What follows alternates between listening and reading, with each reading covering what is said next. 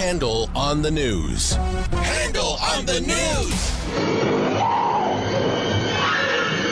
Here's Bill Handel.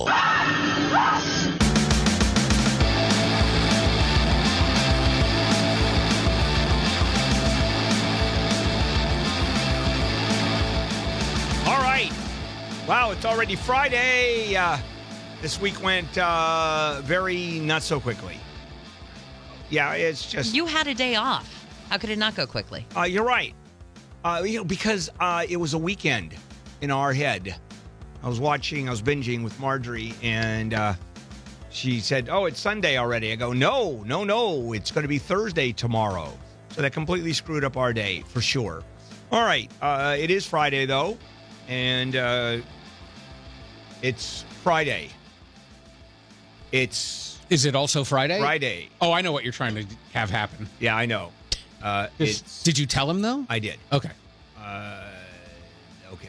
Hey, it's Um, Friday. Hey, it's Friday.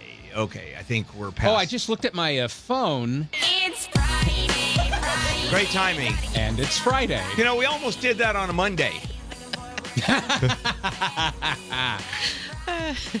All right.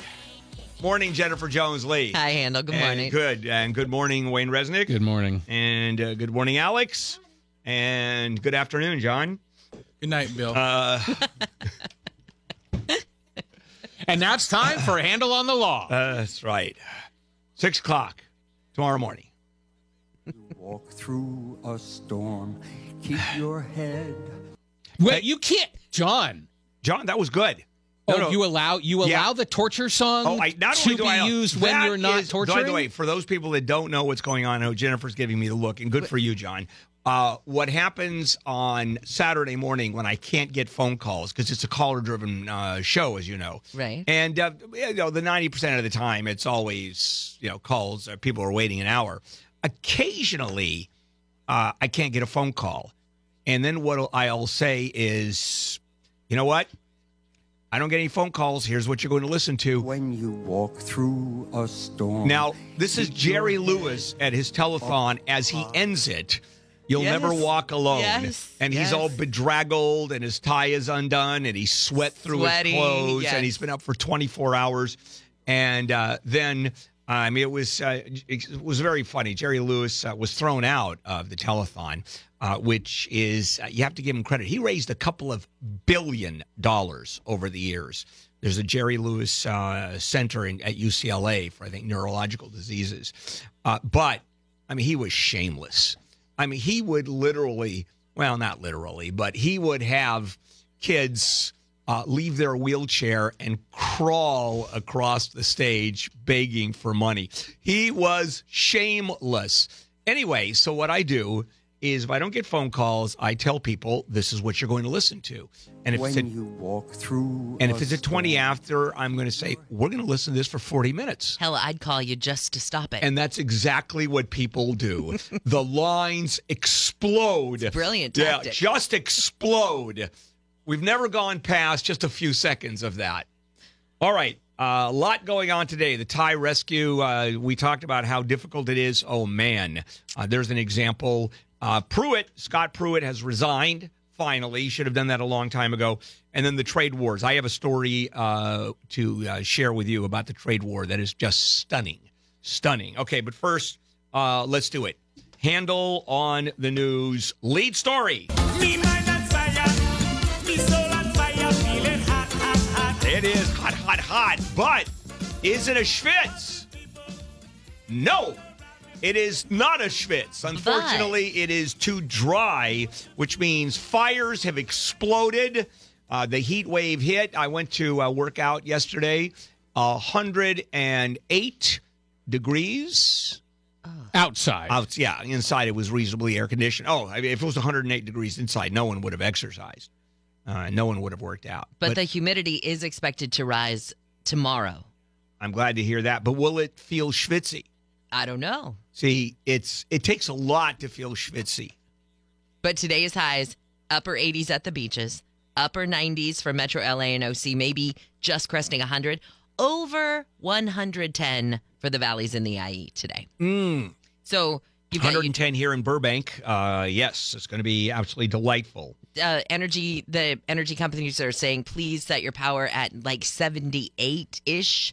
Uh, advocates for animals are saying make sure that you keep your pets cool and make sure that you don't walk them on hot surfaces today because you can burn the pads on Yeah. their feet. Oh, it's crazy. Uh, yesterday, I don't have the heater on in my swimming pool, obviously, and uh, our housekeeper Maria, who just came back from uh, Peru, uh, her uh, grandson with her daughter came over yesterday and asked if they can use the pool, and I said, "Of course not. We don't let the help use the pool. What are you out of your mind?" And uh, he jumped in anyway when I wasn't looking, bastard. And I love that kid. and he said uh, it it was delightful. I mean, the pool was just fresh, and it was uh, with absolutely no heat, and it's a deep pool. When you have a shallow pool, four feet or five feet across, it's fairly easy to keep the water reasonably warm. We uh, put in one of those nine foot pools like idiots. And uh, anyway, let's move on. Okay, so now I can't get this. There we go. Uh, pl- oh, we've got an update on the little boy who was abandoned at Union Station. My mom loved Valium and lots of drugs. So police are trying to figure out why a mom apparently did abandon her son at Union Station. Remember yesterday we were trying to figure out if the woman who was seen playing with the little boy right before she picked up a couple of bags and took off was in fact the mom. Now they think that in fact she was, but they're trying to figure out what was the intent. What was her um Just to- mental status? Is that's right- right because she then? came back? Well, yeah, and the, first of all, she didn't. it- they don't know. They're not saying at this point. Did she call the authorities? No, it looks like she didn't. Probably not. There Yes. was an uncle who said he eventually saw on social media the little boy and went and got him. But they're trying to figure out why would this mom do that? Could be that she just went a little squirrely. I mean, there may be some mental issues issues here. You know, the court has referred her to a, uh psychiatric evaluation. She's on a hundred thousand dollars uh, bail, which of course means no bail. And there's a whole issue there we've talked about before. There's court cases on that. Being high bail is effectively no bail. All right. Oh, this is the story. Well, they, was I know. Uh, we were so everybody was so happy and even relieved when they found those uh, that Thai soccer team and their coach alive and relatively well. Well, now a former Thai Navy diver has died. He was going back to the command center that they set up under there after he delivered some oxygen tanks to the part of the cave system where the boys are, and he ran out of air Right. while he was underwater. So I, I I'm assuming uh, because I I've gone scuba diving with a instructor, and, and I ran out of air, and uh, doesn't matter. I was ten feet below the surface, and I immediately surfaced uh, because I ran out of air. So I went right to the top. He was bug-eyed.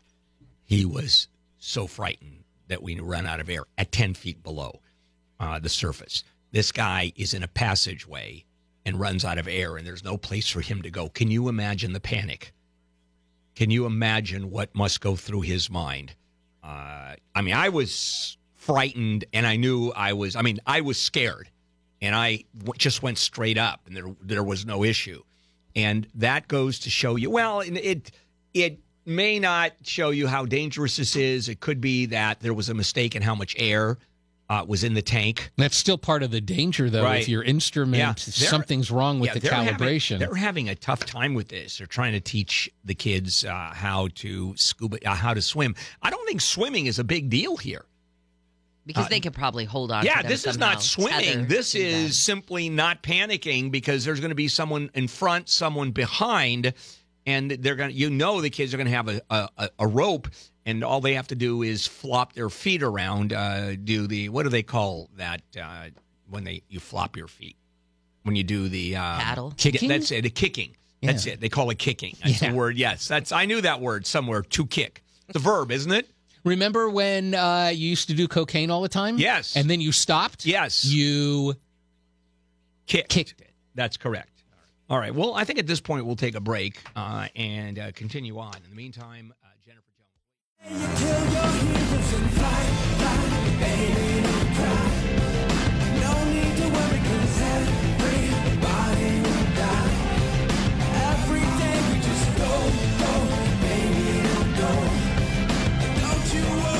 KFI Handel here on a Friday, July 6th. Uh, you betcha was celebrating uh, uh, D Day, which was uh, 32 days ago.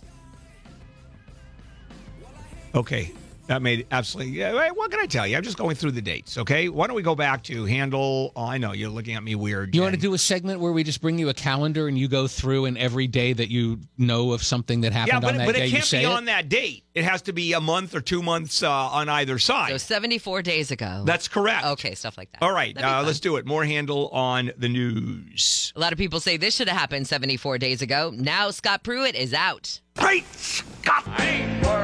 Finally. And the shocker in Washington is it took so long. He has had more ethical violations, issues, investigations than anybody in the government. And the president kept on backing him up. Why? Because he's been the most effective administrator that the president has had in unwinding the EPA, wiping out its powers, changing all the Obama policies, uh, taking all the regulations, gas uh, mileage, um, environmental controls, all gone. All gone. Well, he, as Attorney General, filed lawsuit. I think it was Oklahoma. Yeah. Lawsuit after lawsuit after lawsuit against the EPA, and they name him the EPA ahead of the EPA. So the new guy, Wheeler, right? He comes aboard, and he was a coal industry lobbyist. Hey, why not? Ah, God bless America. Well, we're down to three. President Trump has narrowed his shortlist for the Supreme Court nomination to three Brett Kavanaugh, Amy Coney Barrett. Did I just say Amy? Amy Coney Barrett. I messed it up again. Goodbye. It is Amy A- it is Coney, Coney. Yeah, Barrett. Yeah. and Raymond Kethledge. Yeah, and it looks like Kavanaugh is uh, the front runner at this point, is what we're hearing. And I'm going to go through this a little bit later, where the detractors of this, of any one of these, uh, especially you got Susan Collins of Maine, who's screaming, "President, President, they have to follow President with Roe v. Wade." That's a crock. That is a complete utter crock. And I'll I'll explain that that uh, it's the president's call, and it's it's I'll explain later on. I mean, I just there's so many ways to go on this, but the bottom line is the president can choose whatever whoever he wants. And he is asking for well well credentialed people. And anyway, let's just move on. And there's an uh, there's also a constitutional issue. What does advise and consent mean? We know what consent is. No one knows what advice means. Chuck Schumer thinks the president should tap an Obama Supreme Court nominee as his choice. Does he not see that the barn door is open? Yeah. Does he not quite get whose job it is to nominate? What is? Does he sort of missed it? Yeah, he wants him to tap Merrick Garland. Okay. Why? Because number one, it's uh, because Merrick Garland uh, is a moderate. It's probably why. And if it were, if it were the most qualified person on this planet, Trump would not nominate that person because the nomination was Barack Obama. Anything Obama is bad. Like- Anything. Like Trump's going to go, Chuck, that's a great idea. Yeah, crazy I hadn't thought of that before. Well, here in California, maybe we will get a net neutrality bill. Don't go changing on me. But listen to the, uh, you know, I love to talk about how up in Sacramento they're both evil and stupid at the same time. So uh, we know the FCC rescinded all the net neutrality rules, and here in California they said, well, we're going to pass a law and we're going to make you have to have net neutrality in the state. And then they got a bill, and this is Democrat on Democrat uh, legislative violence that happened. They had this bill, and one guy, uh, Miguel Santiago from right here in LA, put in some amendments to make the bill weaker and then pushed through the vote without any testimony, which is really you're not supposed to do, right? So everybody was like, You've betrayed your entire party by doing this, dude. What is your problem and why do you hate net neutrality? Well, apparently they've worked it out and now they're back with a strong bill that even this Santiago guy says he supports because I think they realized let's not sell it as net neutrality is important. Let's sell it as this is a way to stick it to Trump. And now everybody's on board. But I have a technical question about net neutrality, and that is you have uh, the the premise of net neutrality, of course, is that the providers. Uh, once you've uh, run out of your uh, whatever allotted uh, the uh, allotted uh, uh, amount that you pay, then slow down the um, The slow down the speed. And uh, then, if you don't pay a certain amount, you get two different kinds of uh, two different kinds of plans: slower plan, faster plan. But my question is, how does that work with just California? You, if you are, a, if you want to be an, the way it would work is if you want to be an internet provider Yeah. in, and you want to be able to operate in California, You have you to- have to follow net neutrality, which would probably. I mean, technically speaking, uh, since it's a national uh, You'd plan, have to just follow net neutrality Across the country. across the See, country. so in, therefore, in order to comply, That's what I. That's what I'm thinking. Uh, for as a practical matter. Yeah, I mean, I'm talking practically. Uh, the analogy here is gas mileage uh, and or environmental protections when it comes to cars. Uh, they can only issue so much, or they can only throw into the air so many pollutants per million parts, or whatever the hell it is. And it's only California; they're the stiffest ones. However, the car manufacturers make cars across the country that meet California standards because it's just such a big market. And that's exactly my question here. Is I don't know how you delineate one state from another when you're dealing with net neutrality because the car manufacturers would have to make different models for California and then different models for Arizona, and they just we're not going to do it. You know who I think you should talk to this about?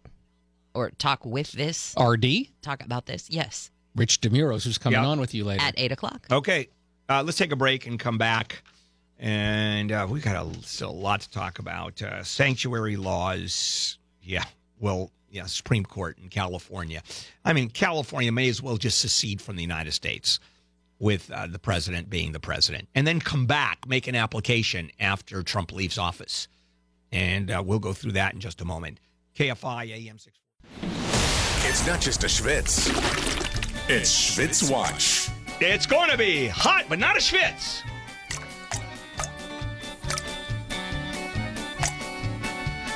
Oh, yes. Hey, good morning to you. It's Free Movie Friday with Atom Tickets, uh, giving you a chance at uh, movie tickets free. Text them now at rep- text reporter to Atom1, A T O M 1 for your chance to win. It's the Atom Tickets app uh, where you can browse movie titles, buy tickets, invite friends, pre order concessions, all from your phone, skip the lines. Standard data and text messages rates may apply. I don't even know what that means anymore. Like turn off your pagers. You know, people still say that in movie theaters. You go, what? You, what in God's name are you talking about? And you've got the yo- young people going, what? Wow, what's a What's a pager? pager? Yeah. All right. Uh, back we go as we continue on with Handel on the news. Jennifer Jones Lee, Wayne Resnick, and me. Handel, I feel as if you were to introduce this story, you might say something like a judge has said "feh" on the president's efforts to block two California sanctuary laws. No, he said a third fed. Oh, I have to say a third one? Yeah, just a third of a fed. Oh, feh. It fit. Instead of fe, it's a fit. And uh, why is that? Uh, look, I don't want to be that guy or pedantic, but I think technically he said two thirds of a fair to the Trump administration. there were three laws on the table, and the judge said California can keep doing two of them. So isn't that two? Is that two thirds of a fair? Fair. Yeah. Yeah, All right. that's two thirds. All right. So the Trump administration gets one fed, so or a third of a fed. Anyways, it has to do with um, uh, the law requiring the state uh, to review uh, detention facilities. He refused to block that one. Refused to block that one. Uh, and also uh, preventing law enforcement from providing release dates and personal information on jail uh, inmates. Remember that it was prohibited under sanctuary law Right. right? Uh, the judge said it's not prohibited, right? You can do it. And then a, a third law that uh, in, uh, prohibits employers from allowing immigration officers on their premises unless the officials have a warrant. And the judge said, "Oh no, they can do that."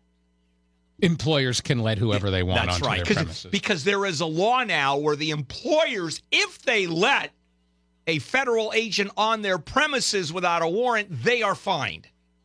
the employers. I mean, ridiculous amounts of money. Uh, it's just insanity. But did he rule on? He didn't really rule on the merits, right? He just said, right now, I'm not going to block the state on these two laws. That's the way I That read doesn't it. mean the state will prevail necessarily It- it- down this the all road. has to do with injunctions. This all has to Right. do with premili- preliminary moves. Yes. Uh, okay, so the Trump administration has raised their estimate of the number of children who've been separated from their parents.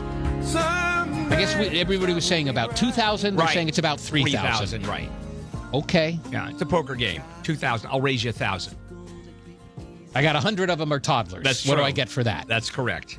And it's um, the, here's what this, the feds are saying, and they're going to comply with uh, the court order to put them all together within uh, 30 days. But they said we are not have to, we won't have time to vet. We won't have time to uh, even create facilities for doing this. It's just how we're going we're going to do it. No one knows how, but we're going to do it. And then what the feds are saying, well, here's one of the things we have to do. We have to introduce DNA evidence uh, because uh, we have to make some, we have to ascertain whether there is a familial connection. And then now you have the civil libertarians that are screaming, no, you can't do that. So they're between a rock and a hard place. It's uh, it's difficult. The only action that is acceptable is no action of any kind at the border. Whoever right. gets across, they're here. Right. Period. And then you leave them alone. Right. You don't try to stop them from getting across the border, and then you don't do anything to them after they're across the border. And that's the only thing that some people will accept. Maybe they could try and get across in a Trump baby balloon. The mayor of London has okayed a giant Trump baby balloon ahead of the president's visit to the UK. I don't quite get uh, Trump baby balloon. What is, it that he's a whiner or something? Is that what they're trying to I- say? Yeah, that he's a, that- right. they- They're saying it's a big baby. Do you, you have the picture of I it, do, right? but Yeah. it's I don't see. He looks I like mean, a Weeble. Remember Weebles? Yeah, the toy the Weeble Weebles. They wobble. wobble. They Yeah. don't- it it looks thi- like that with the orange hair on the top and a But I don't, safety I don't pin really see. Yeah, printed but I on don't it see that he's wearing now, a diaper. Now, if he's wearing a Nazi uniform, I can see that because it's a statement about what kind of a fascist he is and where he's Mm-hmm. going. But he's a baby. He's. Uh, I, I. I just don't get it. Well, I think some people feel that like if he when people criticize him, he lashes back and he can't take criticism very well. yeah, but that's a that's a thin skinned. Oh, yeah. Anyway, let's just move on. I just don't get it. All right. uh, the protester who climbed the Statue of Liberty has been charged and could get up to 18 months in prison. I, I hope so. Trespassing, interfering with government agency function, and disorderly conduct, and it's a federal beef. So they don't mess around quite as much. Although, and you get in front of a federal judge Who's not and you're gonna- like, I'm just this lady and I'm protesting. A lot of federal judges are going to go, oh, that's sort of cute. Yeah, Slap and, on the and, wrist. And then the prosecution says, well, how about those people that went to the Statue of Liberty that day and you've got families that have saved for years Yeah. and were precluded? Uh, precluded.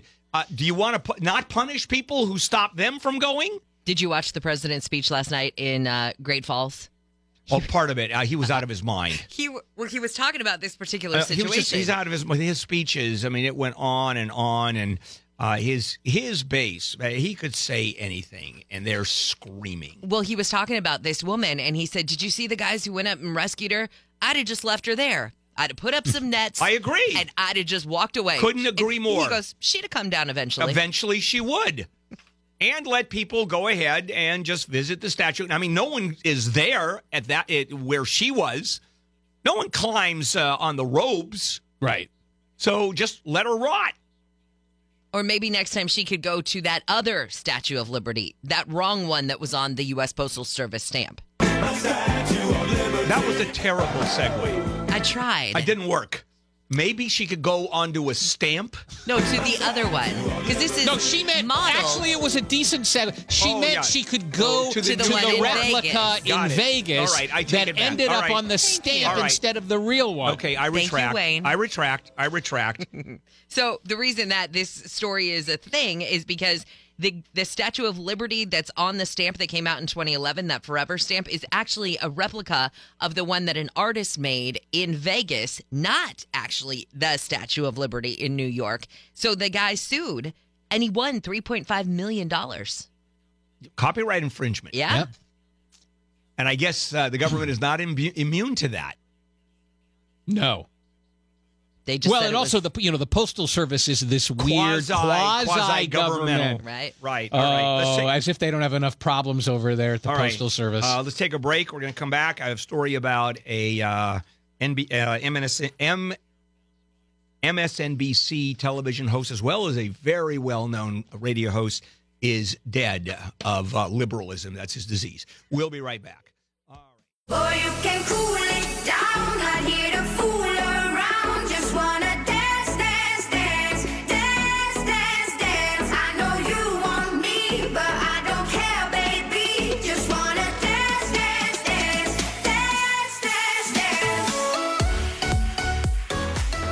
KFI Handel here uh, as we finish Handel on the news on a Friday, July 6th. Jennifer Jones Lee, Wayne Resnick, and me.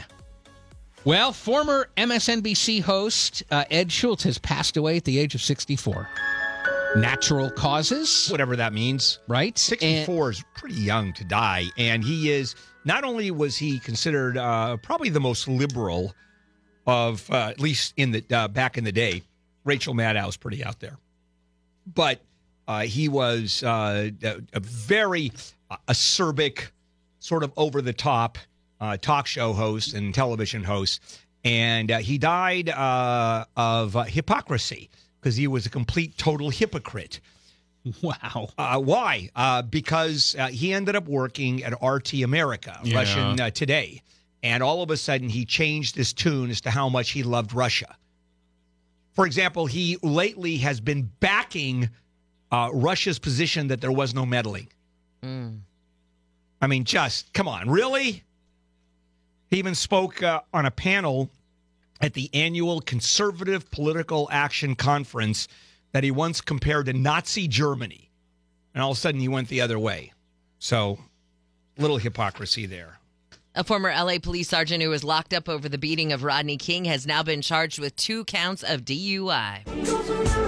Stacey Koon, boy, that name's familiar. That's coming Yeah. back. He was actually he was a sergeant, if I'm not mistaken. Yes. and he got nailed. Uh, I think worse than anybody uh, because he was a supervisor. He did jail time, didn't he? Well, they all did. Uh, I think he. Uh, that's right. Coonan and Lawrence Powell uh, went to prison on federal civil rights charges. Uh, and uh, what was uh, how long did he serve in jail? Two, three years. And this was federal prison because he was acquitted in uh, state court. And they had the videos. It was a, a- young lawyer, an Ethiopian guy who had sort of just graduated law school that took the case, and he won it. And it was a miracle. Well, Koon uh, apparently is facing two misdemeanor counts for allegedly crashing his truck into a parked pickup May 1st in Castaic. All right. And now a police officer at Cal State Fullerton has been charged with DUI driving his patrol vehicle. What does it tell you when he shows up drunk uh, at a police briefing? You know, Well, it was now to be fair, it was in the evening. Still think that shows a problem. Uh, yes. Blood alcohol uh, level 0.09 according to prosecutors. It's prosecutors. not that. It's just a hair over being legally You're not drunk. supposed to be a 0.0 anything when Driving you're on the duty. patrol car. know, but it's driving a not- patrol but car. it's not uh, a point two three. You're not even It's- supposed to drive past a liquor billboard. That's probably true. Uh, all I'm saying is that it's just one uh, step above what's legally drunk. I mean, it's not screaming, falling down in a stupor drunk. Hey, I know we're uh, had a couple of bad cop stories, but I want to give a quick shout out to the cops in Pasadena. They're heading out to bars and clubs for educational purposes. So they're going to go out. What? How to drink? No, they're going to take breathalyzers into the clubs and just let people try them out. Oh, just as a way for people to go, holy crap! I didn't realize after a couple of whatevers, this is how high my blood alcohol is. I thought that was a really good idea. It actually is. Yeah, I agree. That's that's pretty Because people proactive, have, I, I it's think when community people, there's a Yeah. myth out there that if you take uh, mints, for example, Yes. uh, then uh, that covers mints it with up. a penny in your mouth. Nobody Oh, will notice funny. it. Well, uh, here's one more bad cop story. Uh, but he's not necessarily a cop. No, he's this a is a clerk. clerk. Yeah, that uh, who apparently, and I don't get this, recorded people inside a restroom at the Long Beach Police Department.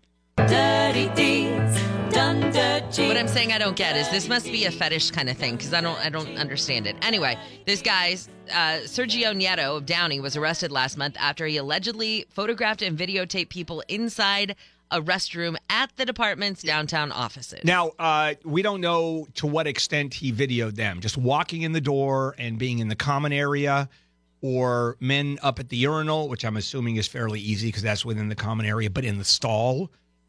Uh, and it doesn't say uh, which restroom, men, women. No, it, it was a men's room. Oh, it was a men's It was, a, and it was on the second floor.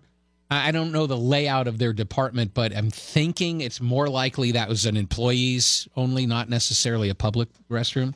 It's gross, no matter what. Yeah. Speaking of gross times three, um, a 49 year old man has been arrested after exposing himself to young women on a bus, and they and he's done it before. Dirty deeds and the done dirty. Uh, allegedly. Dirty. Carlos Tirado, a resident of Costa Mesa. Uh, the latest incident happened on June 19th. He positioned himself, allegedly, next to a 16 year old Oh, girl good on a bus in Santa Ana, exposed himself and. and took masturbated. it- yeah. And masturbated. And Uh, then they were looking at surveillance video and they said, wait, this is the same guy that we arrested for doing this Yeah. to a 22 year old woman on a bus in know, crazy. Anaheim. And there was another 22 year old woman on another bus in Anaheim on another time that he Yeah, did it. I mean, that is, uh, I, I, you know, I wonder why, why people, uh, you, you know, ex- I can see the exposing oneself. I sort of get that. But then Wait, masturbating may I, next may I to someone. just halt the proceedings? and I understand. Please it- explain to me uh, what you understand no, no, about one why seems the one seems significantly more serious than Oh, the other. definitely. That's Yeah. what I'm Uh, saying. yeah. That's all I'm saying. Okay. Oh, I is- thought you were like, I can understand no, why no, a guy no, would no, want to. No, no, no. The only part that I find fascinating about this story is that at the time he was suffering from a very severe case of carpal tunnel syndrome. Oh boy. God. the next story to me, I'm, try- I'm trying. The I love this next story so much. Karma. Oh, oh, Poachers get eaten by lions, and they weren't even poached. It was You a would think they'd be poached poachers, right? group No. of rhino poachers eaten by a pride of lions. Can't get better. They broke into a wildlife reserve, and the lions were like, mm, lunchtime. Yeah. Yes, they were not. The poachers were not poached. They were scrambled. That is very good. Well said. I love it so Right. much when animals eat people who are trying to hurt animals. Amen. And like when this. they come in, I mean, obviously, Ah. poaching is a very, very serious business, and it's done almost at an industrial scale. And uh, the guards uh, that are guarding these uh, reserves, it's shoot to kill. yeah. They see a poacher, uh, they don't even argue. They just unload on the poachers. And those were former poachers.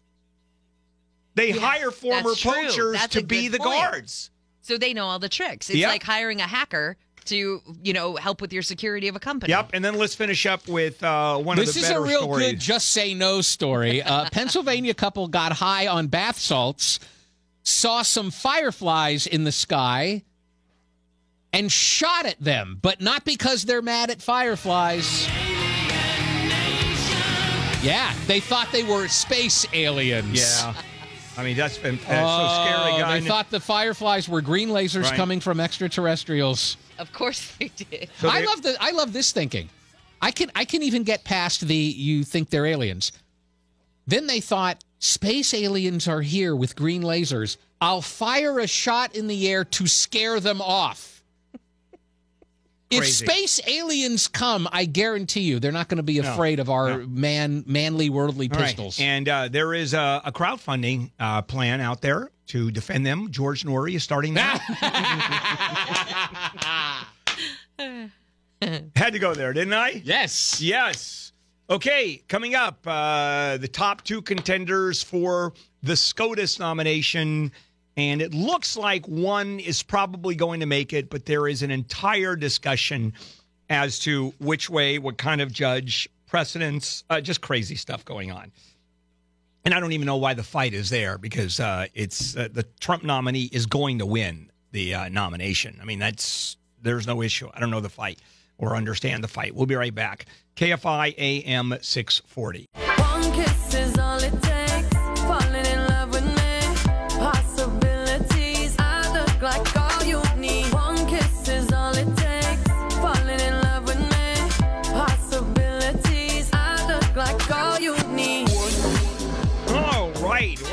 Morning it is. Uh, Friday, July the 6th. Some of the big uh, stories that we are covering uh, that uh, Thai rescue of those uh, boys and the coach has just taken a turn for the worse.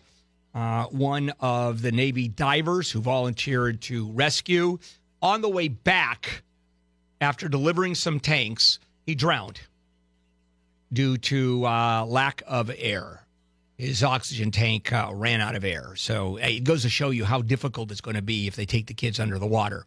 And uh, EPA Chief Scott Pruitt has resigned. He is done. Uh, he is uh, suffering from a very bad lung problem because of smog. Actually, that's not true. And uh, then the trade wars, uh, wars really are continuing on, and I have a story to tell you later on about that, which I found stunning. All right, now, uh, Supreme Court pick. Think it's important? Uh, yes. Uh, Anthony Kennedy resigns. He's the swing vote. And so now it's going to be the non swing vote, or if it is going to swing, it's swinging far right. And there are three finalists uh, Brett Kavanaugh, Raymond Kethledge, and Amy Coney, all of them on the appeals court, Circuit Court of Appeals, uh, with Amy Coney Barrett. I sort of, I- guess, with the least amount of experience on the bench at the appeals court. I think she's had less than a year, and uh, the other ones have had years. And the uh, consensus out there is that she may be the next one out when Ruth uh, Bader Ginsburg retires, which I think is going to happen much quicker than was originally anticipated because uh, Justice Ginsburg was going to hold on until at least after the next presidential election in the hopes that Trump loses and there will be a Democrat, then she could retire. And the next nominee could be uh, at least a moderate, if not uh, swinging to the left. Well, there's no reason for her to hang on anymore. The court is 5 4. So it becomes 6 3, what difference does it make? So, uh, but Amy uh, Coney Barrett, I find the most uh, the most uh, interesting one, and I'll talk more about that uh, coming up at nine twenty this morning because I it's I think uh, you'll find her fascinating if nothing else. Right now, Kavanaugh and Kethledge have the inside track, according to a person close to the president, and there uh, it, it looks like Kavanaugh seems to be the front runner. Now, one of the things that is I find just fascinating about this is the fight that the Democrats are going to have over the issue of uh, whether the nominee is too conservative or not. It doesn't matter. It truly doesn't matter. I mean, the last time someone was denied based on politics was Robert uh, Bork. He was a solicitor general. I think it was uh, Richard Nixon or Ronald Reagan who nominated, I think it was uh, Richard Nixon who nominated Bork, and he was crushed, led by Ted Kennedy. Why? Because he was too conservative. Had the credentials up the yin yang and was too conservative. Now, there were two others, and I think uh, one was George Bush, Harriet Miers, who simply was not qualified. And Carswell, who I think was Nixon, simply was not qualified. Well, since then, there has been no issue of qualifications. Matter of fact, if you look at Kavanaugh and Kethledge and Barrett, all extraordinarily, extraordinarily qualified. Ivy League schools, lots of experience, except for Barrett, who has spent a relatively small amount of time uh, in the appeals court. So uh, the fight is going to go crazy, and it is uh, particularly Nancy Pelosi, uh, Susan Collins of um, of Maine, who is fighting this and said she'll never vote for someone who, number one, doesn't agree with precedent or does not understand precedent and is against uh, or in favor of eliminating Roe v. Wade because Collins believes in, in a woman's right to choose. Well, I mean, you can do that, certainly, but this is where politics uh, kicks in. Now, to be fair, uh, there is no such thing as a nominee that doesn't involve politics. It simply just is impossible. And the nominees, as they do their dog and pony show in front of all the senators, it's hilarious how they do this. It's like running for president. Once a nominee has been named, then the preparation starts. And it's just like a presidential debate. The White House sits down with a nominee, and these huge briefing books come out. And they then start throwing questions at the nominee based on what the anticipated questions are going to be from the Senate, the Senate Judicial Committee.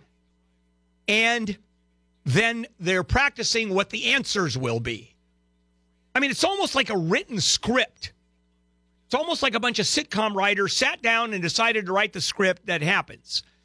And inevitably, the question is going to be I guarantee you, Roe v. Wade. How do you feel about Roe v. Wade?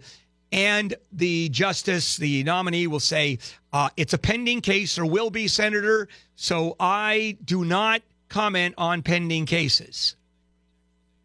As opposed to being totally honest, well, how do you think about Roe v. Wade? Gone. The second I'm there it can make a decision, it is history. That's honesty, but they'll never say that. So everybody has to play the game, and uh, they have what she. What's happening is it's an audition. It's an audition that is his or hers to lose. They have the role. It's theirs. And uh, later on, I'm going to talk about a flexible approach to court president uh, which is what uh, Amy Barrett said, Amy Coney Barrett. Uh, so we're talking about precedent, and we're going to talk a little bit about politics and uh, the biggest rulings of the case of 2018, the Supreme Court's biggest rulings. It was a big year. It was a big year for rulings. All right, uh, coming up, California's sanctuary laws are being upheld. Sort of. I'll come back with that. KFI AM 640. Oh, it's such a shame we don't talk anymore. We don't talk anymore. We don't talk anymore like we used Here, excuse me, on a Friday morning, July 6th. Uh, the big stories that we're covering. Uh, the Thai rescue story continues. The latest is uh, a horrible story. One of the rescue divers has died uh, due to lack of air in his tank on the return trip after delivering oxygen tanks to the boys. Uh, uh, Scott Pruitt has resigned finally, and uh, the new uh, acting head of the EPA is a former coal lobbyist. Go figure. And the trade war. Oh, yes, the trade war is really heating up. Now, uh, the sanctuary, California sanctuary laws uh, are being attacked and certainly questioned. So there was and there is a preliminary request for injunction asking the state of California, uh, asking that uh, the ban uh, or the government, the federal government, continuing on uh, or attacking the ban, all of that being denied. Uh, so here's the state and the feds. The state having passed sanctuary laws, the feds filing lawsuit uh, against the state of California. Now, when you talk about the sanctuary laws, it's actually a series of laws. It's not a single law. There's Senate Bill 54, uh, which limits law enforcement cooperation with immigration officials. There's Assembly Bill 103, giving state officials the authority to review the conditions of detention facilities, for example, uh, that contract with immigration authorities. There's AB 450, uh, and that one fines employers who voluntarily let immigration agents access their workplace. And this is crazy. And this one, I think, is the most nuts of all. Now, I can see the rationale behind the state saying we will not cooperate with authorities. Uh, when they request, we will not accede to their requests. And the judge wrote in throwing that one out saying refusing to help is not the same as impeding. That's not getting in the way, that's just refusing to help. And there is a big difference. Standing aside does not equate to standing in the way. Well, the one uh, AB 450, which tells employers if you cooperate, you will be fined. And uh, this has to do with not allowing anybody on the premises without a warrant signed by a judge to enter the workplace. That is standing in the way. That's just not uh, stepping aside. So uh, the judge denied the Department of Justice request for that preliminary injunction, blocking Senate Bill 54, blocking Assembly Bill 103, uh, in which the judge said, uh, on a preliminary basis, I'm not going to block those because I think that uh, the Justice Department doesn't have much merit here. However, on 450, uh, that has merit because effectively what you're saying, uh, the law says, uh, California law says, if there is a uh, federal official, immigration official, someone from ICE coming on your property, effectively you have to throw your hands up and block that person. Because if you cooperate, then it's a huge fine on the employers. That's equivalent to standing in the way. So, uh, this is the latest fight in the ongoing war with the feds by the state of California. Attorney General uh, Xavier, that's California Attorney General Xavier Becerra, has filed more than two dozen lawsuits against the Trump administration. And of course, the only way to attack those lawsuits is to uh, file, uh, or the only way to attack those laws is to file lawsuits. Now, it got really interesting because Menendez, who is a, uh, a, a, a uh, George Bush nominee, uh, last month held a six and a half hour question and answer session.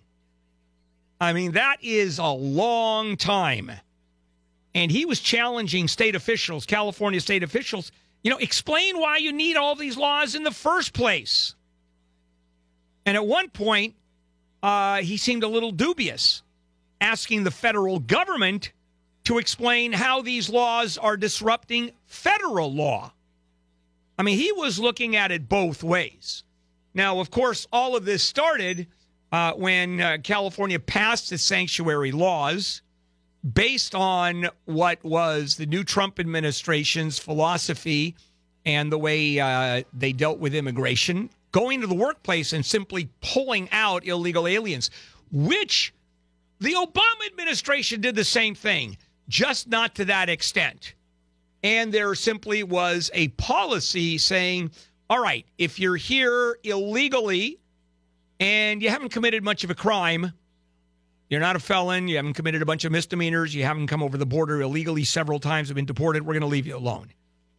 And Jeff Sessions, the Department of Justice, uh, under which ICE operates, says no, no. Therefore, California uh, passes its uh, sanctuary state law, and it's just an utter fight. And why? Well, because California has come down firmly in favor of illegal aliens and against the government. They make no bones about it. Illegal aliens to the state of California is are far more important than federal officials trying to deport them when they are in violation of federal law. The bottom line is we don't agree with federal law and we will do everything to get in the way of enforcement of federal law. Basically, the state is saying, you know what? We believe in uh, the Constitution. We believe in the supremacy of federal law, except when we would disagree with it. And you're going, you know, you can disagree all you want. Vote a new president in.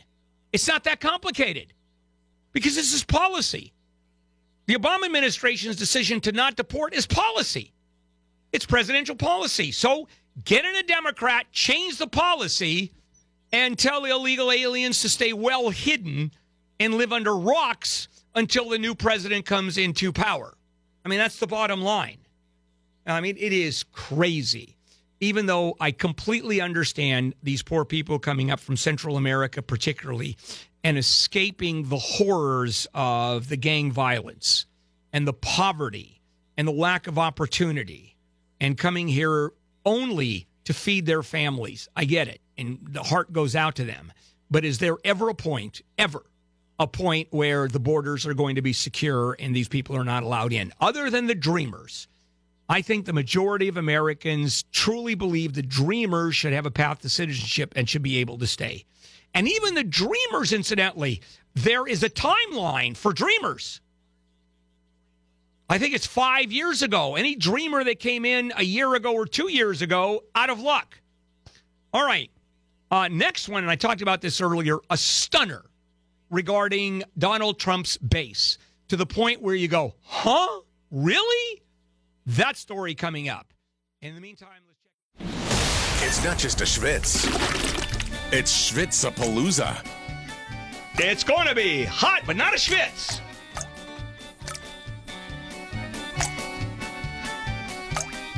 All right, back we go. You bet it's a schwitz.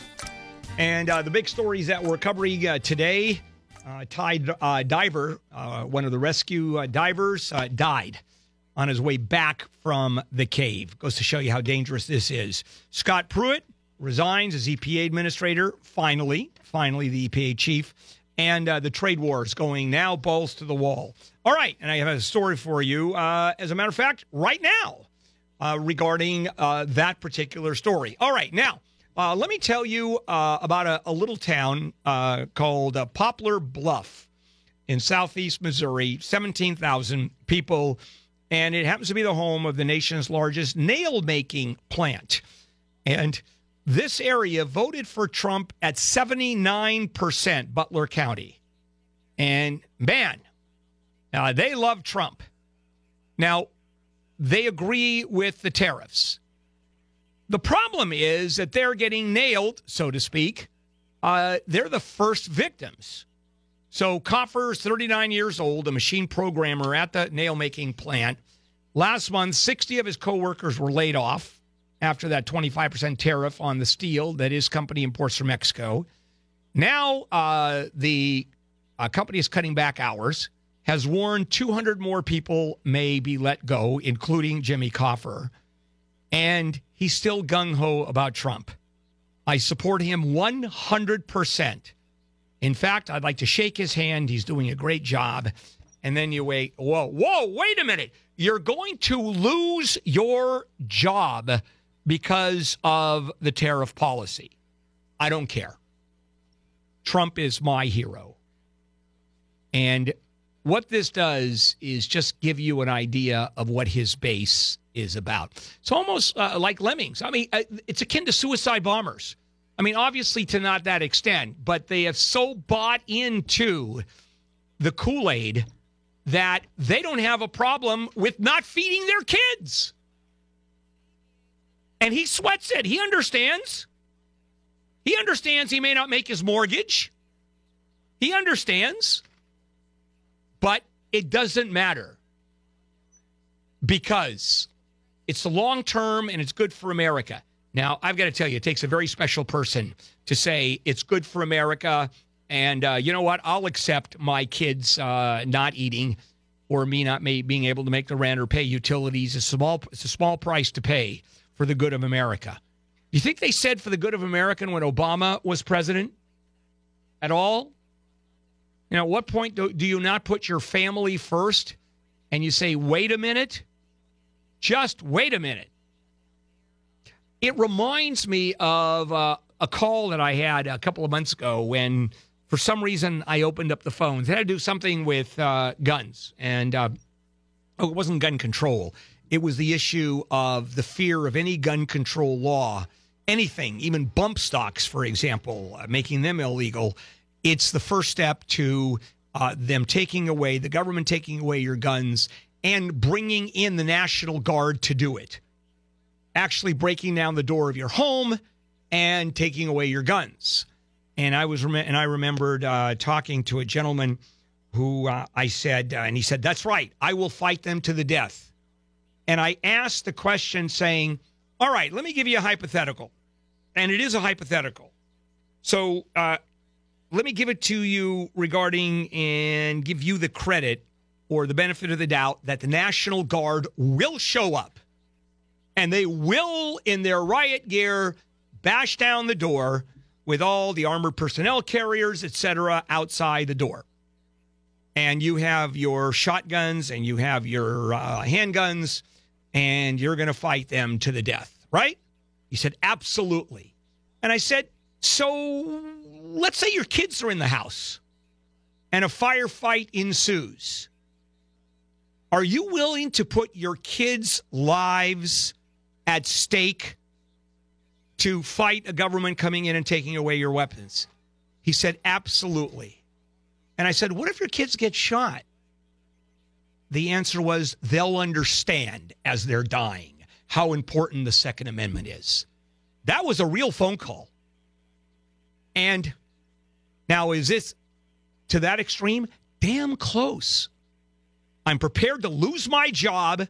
I'm prepared to put my house and utility bills at risk because I believe in Donald Trump. And it doesn't matter.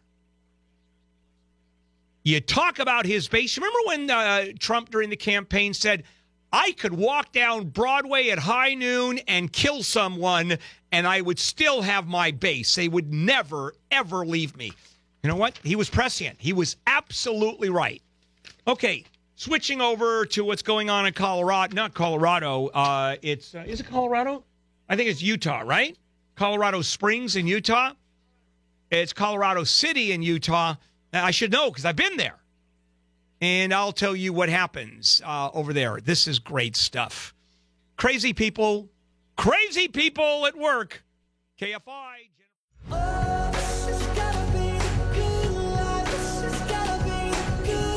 Handel here on a uh, Friday morning, July 6th.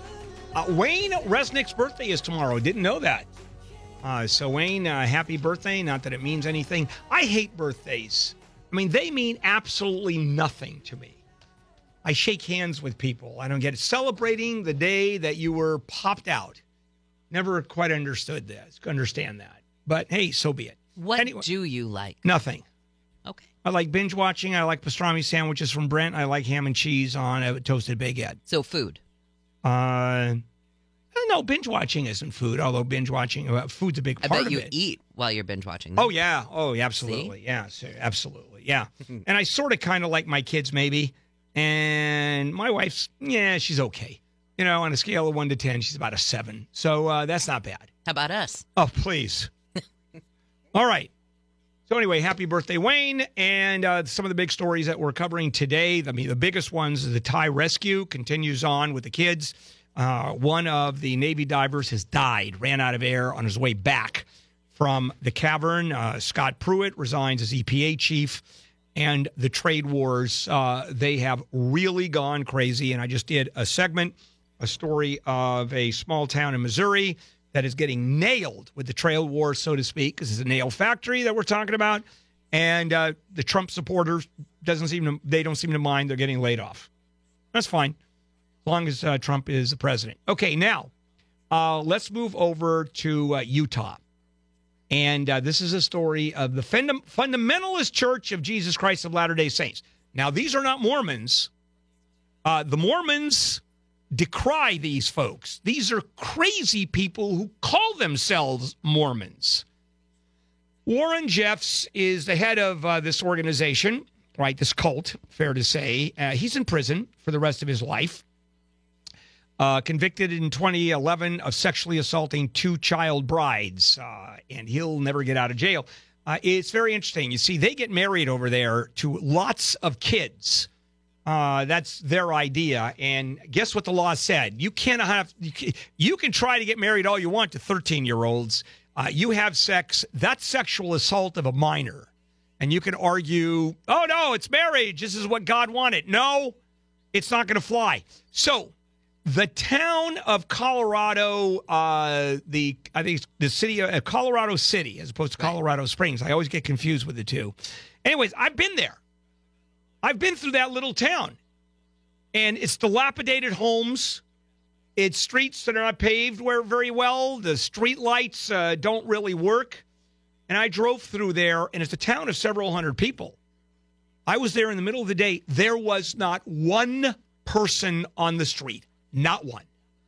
It was a ghost town, even though hundreds of people live there, because somebody must have said, "There's a car at the t- edge of town driving through. Everybody disappears." Right? It's like cockroaches when you put your uh, put the lights on. So why is Colorado City such a big deal? Well, uh, the members of the church, I won't even call it a church, it's this crazy cult, controlled the city council, which means they're the ones that controlled uh, the amount of money being spent on infrastructure. They controlled the laws, at least the city ordinances in town, which of course meant uh, no booze, no, certainly no liquor stores, uh, no vape shops. I mean, none of that because uh, Mormons don't do that. And these people follow at least that.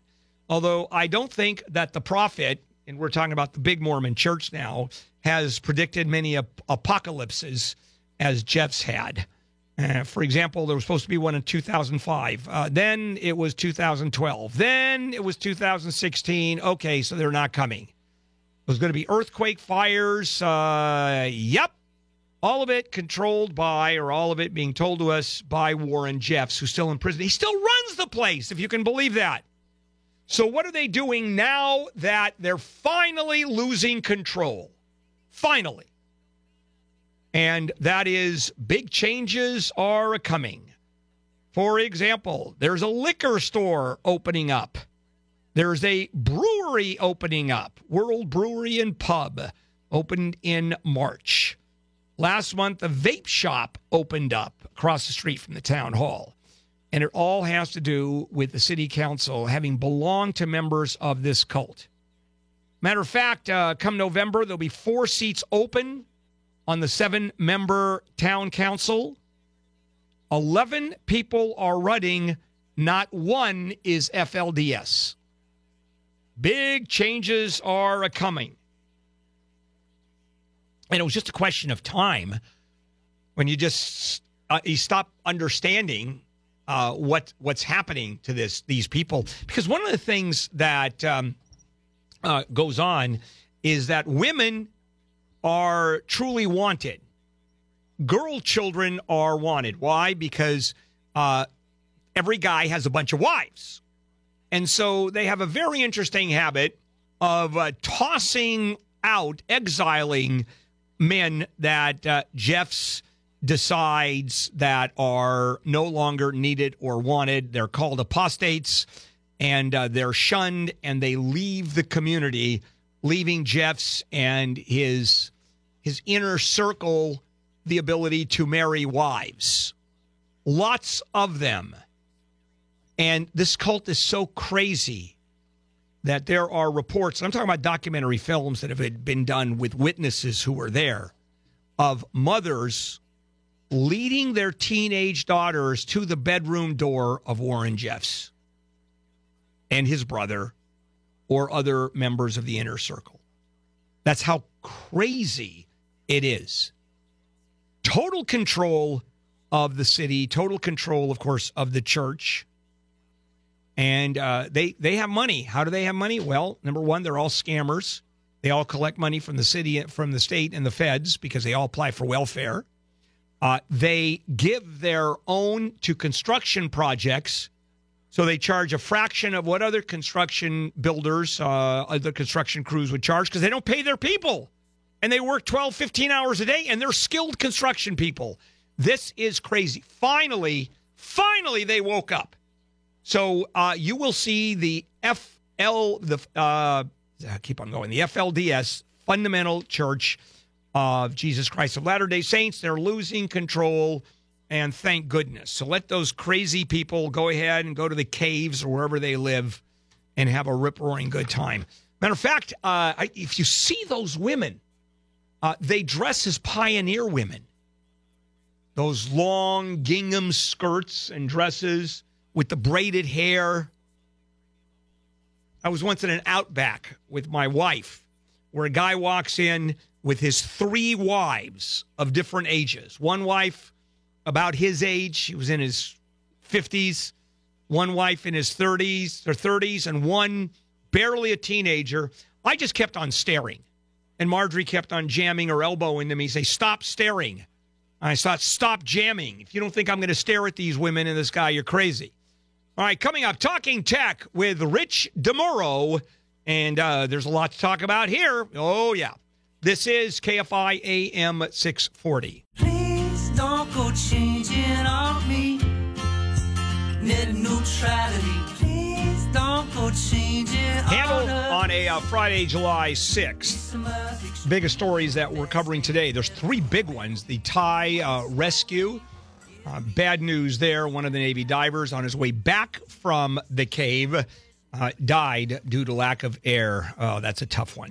Uh, makes it even more difficult, or at least increases the chances of them not rescuing these kids via those passageways. And EPA Chief Scott Pruitt resigns. Uh, Andrew Wheeler is the new acting head of the EPA, a former coal lobbyist. Sure, why not?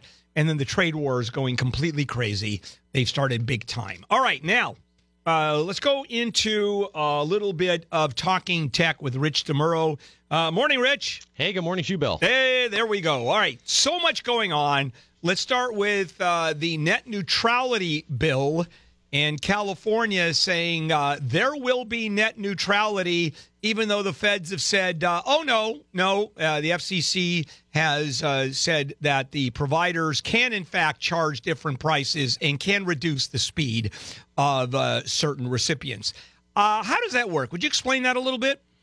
Well, I mean, according to the government now, if you're a internet provider, you have the right to do what you want basically with the lines that you have. So if let's say you want to charge uh, a little premium for you to access Netflix at the highest speed possible, uh, you're you're allowed to do that. And these were rules that were sort of overturned recently, back in June, uh, that the Obama administration had put in place, and now they are taken away.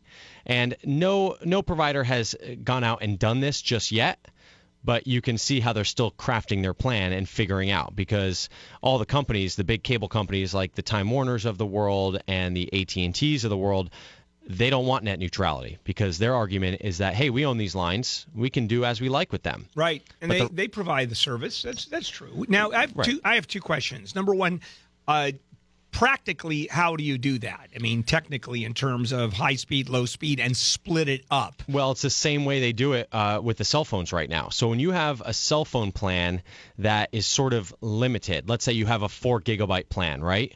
Well, when you're putting data through that pipe that Verizon owns at four gigs, they say, all right, we're going to slow you down. And their servers, every request that comes from your phone, their server just slows it down. And I had this happen to me with AT&T. I went over my data, and I literally couldn't use my phone because the data was so slow that I couldn't even bring up a web page. And as soon as your new um, cycle kicks in, you know, the next month, it goes back to speed.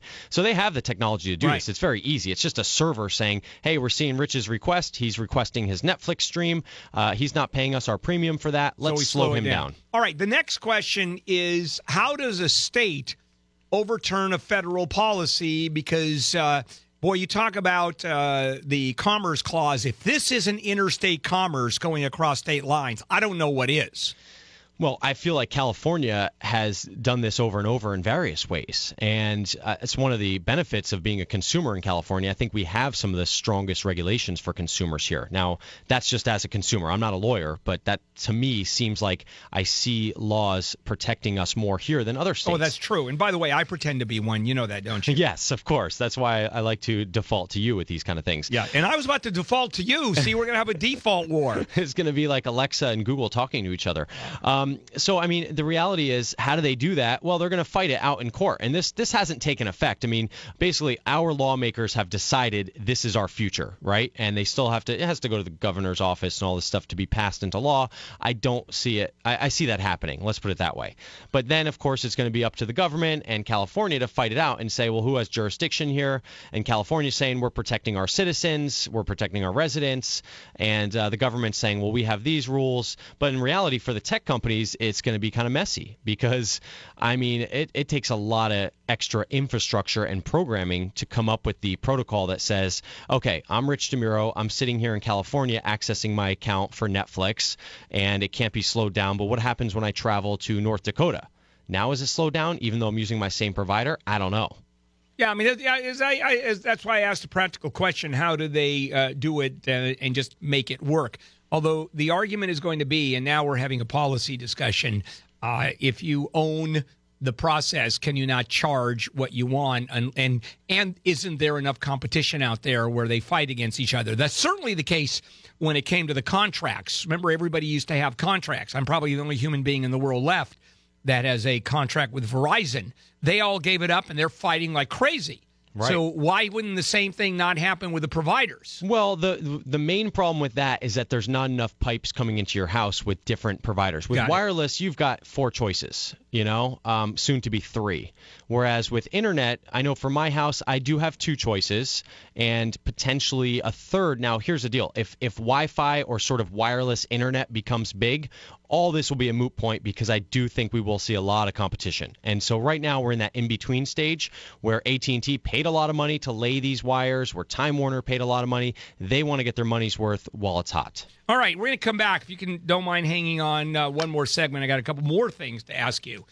This is KFI Jennifer Jones Lee. Let's pull the plug and take the stages. Handel here on a uh, Friday, July the 6th. Big stories that we're covering. The trade wars are going balls to the wall now. They've just kicked in. And the market is taking it in stride, interestingly enough. Uh, the Thai rescue, a couple of uh, bits of news about the Thai rescue. There's uh, been one Thai diver who died. His air tank ran out of uh, air. And um, Elon Musk has now joined the rescue effort. And I'll tell you about that a little bit later on. All right, back to uh, Rich DeMuro, our tech guy. And Rich, thanks for hanging on uh, for the second segment. Okay, here is a California law that actually makes sense to me, and not many do. And that is if you can scri- subscribe online, which of course is the easiest thing in the world because uh, subscriptions they love, you should be able to cancel online also. You think that would be logical. Why not? Why does it take a law in California to do that? Well, because they want to keep you as a subscriber in any method possible. But this is a great new law for California uh, consumers. Uh, they call it Senate Bill 313. A lot of kids will be talking about it this weekend. July 1st, it went into effect, and basically, California says look, if you can sign up for that service online, like you just said, you have to be able to cancel that same service online. And here's the deal a lot of these new services, like Spotify, Audible, you know, anything where you're listening to stuff or, or subscribing digitally, a lot of those companies like Netflix, they let you cancel with a click. It's a lot of these other companies, these scammy companies.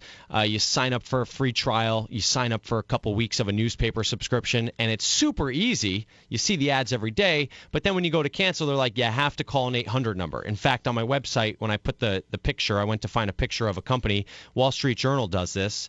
Uh, it says we do not accept any cancellations by email, by fax, by any way except calling our 800 number. And when you call that 800 number, what do they do? They try to convince you to stay. Oh yeah, no, it was. Uh, I had a huge fight when uh, I remember going uh, from uh, oh, what was it? It was either a phone uh, package. It was when I switched phone providers, and it was crazy. Why are you quitting? Because I want to quit. Well, is there anything we can do? No, I simply want to quit. And it went on and on. Can I ask you why you're quitting? No, you can't. It's none of your business. Well, what can we do? And at the end of it, I literally had to say, Are you stopping me from quitting? Is And- this going to take a lawsuit? I know this is being recorded. And then he backed down. Well, here's another part of the plan you'll like then.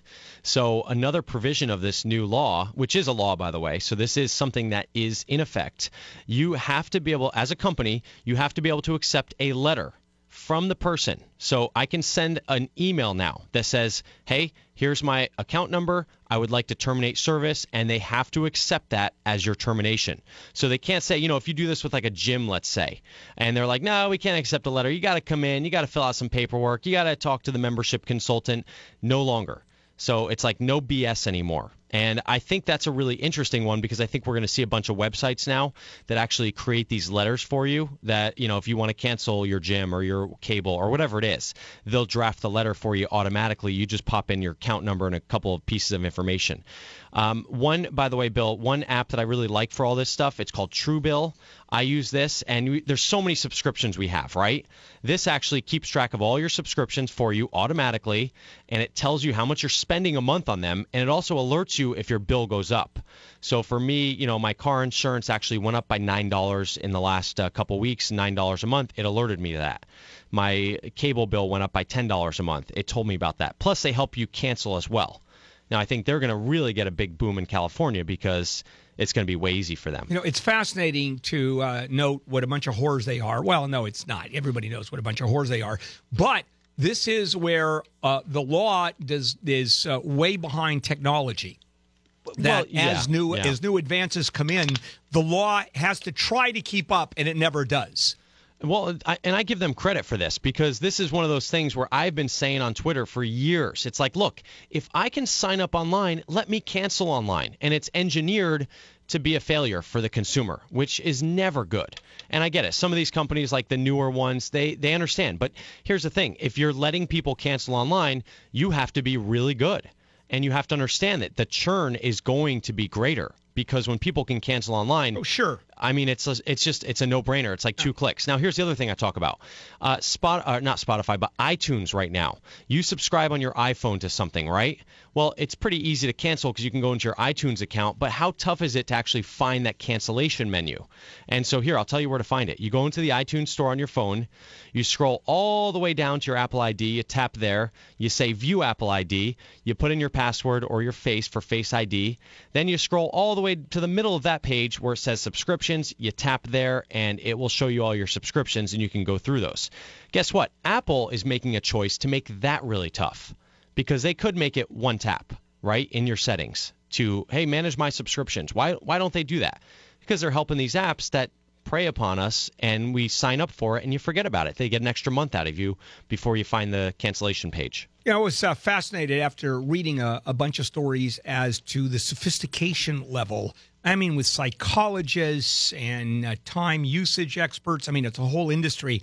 Where is the sweet spot where you can make it difficult enough for people that they will accept it uh, and not so difficult as there becomes an uproar? And uh, it is. Uh, I, I guess that just that bar keeps just going up and up. C- Case in point, uh, whenever you call, and uh, especially when you're calling any kind of a service, uh, and uh, you have a phone number, it says please call, and you do, and then you're put on hold, and then the recording comes in, uh, or the person answers, "Hi, uh, we're this this call is being recorded for uh, training and quality assurance purposes," which drives me nuts. It has nothing to do with training. It has nothing to do with quality assurance purposes. It has to do with protecting them when we sue their asses off. Right. Because when was the last time someone from a company called you and said, hey, we noticed that uh, you had a tough conversation with this person. Can we help you out? No, that, that never happens. So they're not listening for our benefit, they're listening for theirs. And it's just utter utter lies. But then again, that is uh, the way it goes. One quick one. I know there's uh, five Amazon Prime deals you can get right now. Give me the top one. Oh, right now, let's see. Oh my gosh, uh, the Echo Show, which is basically their uh, screen tablet. Uh, it's kind of an Alexa with a screen. It's at its lowest price ever. It's $100 off. It's at $130, and that's the lowest price we've seen uh, since this launch. Normally it's 229, so or two 250, something like that. Um, so that's a great deal. You can get uh, a Kindle if you've never purchased a Kindle book before. You can get a $10 credit towards uh, Kindle books if you buy one. So if you buy a $10 Kindle book, you can get Yeah. a $10 credit. And I love my Kindle until I started using my iPad. All right. Uh, Rich, thank you. We'll talk again. Uh, thank you very much. Coming up, Handel on the News, late edition, right here, KFI AM 640, right there. Handel on the news. Late edition. Handel on the news. Love Bill Handel. I, he always makes me laugh. And now, here's Bill Handel. That was a paid advertisement. I love when your daughters call. Uh, yeah. They would never say that. they would say, Love Bill Handel's credit card. Greatest guy in the world. Okay, fair enough. Handel in the morning crew. Uh, the big stories that we're covering uh, the Thai rescue has uh, gone south for um, a little bit of time. One of the rescuers, a diver, has died when his air tank ran out of air. Scott Pruitt is, has resigned as EPA chief. And uh, the trade wars are going full blast now. All right, let's do it. Handel on the news, late edition. Jennifer Jones Lee, Wayne Resnick, and me. Lead story. Right into this world, all alone. Great. Love that show, by the way, Anarchy. Loved it. All right, uh, the eastbound 210 freeway shut down this morning. A fatal shooting left a motorcyclist dead, another one wounded. They don't know what happened and who the shooter was and why. And I'm assuming it's while the motorcycle was zipping along. That's what it looks like here. This is the San Bernardino Police Lieutenant Mike Madden. This was initially reported as a traffic accident, but very shortly after arriving on scene, they realized that this, in fact, was uh, shooting. So they said when they got there, two motorcyclists and a woman with them had stopped near the center median, but they don't know if it was the shooter on foot. Was he in a car? They have no idea. Yeah, and then uh, were they going at the? I guess they'd have to be going at the same speed if it was, uh, if the shooting took place while they were moving. This morning I was coming in, and as I'm zipping along, maybe 67, 70 degrees, a car passed me, and I didn't know that a production car could go that fast. That's how fast he passed me. Wow. Would you care to make an estimate of how fast it would have been going? 120, 130 maybe. Whoa! Really? Oh yeah, I've never seen that kind of speed, ever on the freeway. That's I mean, it was it dumb. was crazy, I mean, that's just a death wish Yeah. to drive that quickly. uh, unbelievable. Well, I was just telling you, Handel, during the break, we just got word out of Woodland Hills that already it's 8:38 in the morning, and the thermometer there reads 96 degrees, high fire danger on what's expected to be our hottest day so far in SoCal. At some point, and this is going to be a record breaker. At some point, uh, you can only go so high in the record breaking department. What when it hits 148 degrees, that is a record breaker that'll never be broken. I mean, it just it stuns me that uh, we have record breaker after record breaker. I kind of laughed that in this article they listed all of the places there would be excessive heat watches. It's everywhere. It's Yeah. SoCal. Period. End of story. Yeah, here in Burbank, it's going to be way north of 100, I think, today. Yeah. It might hit 110.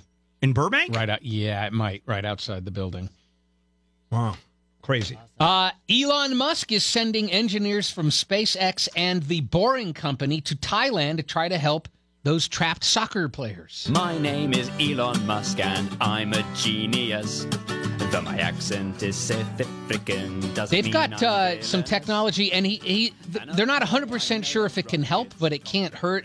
They have advanced ground penetrating radar. They have fully charged power packs and pumps.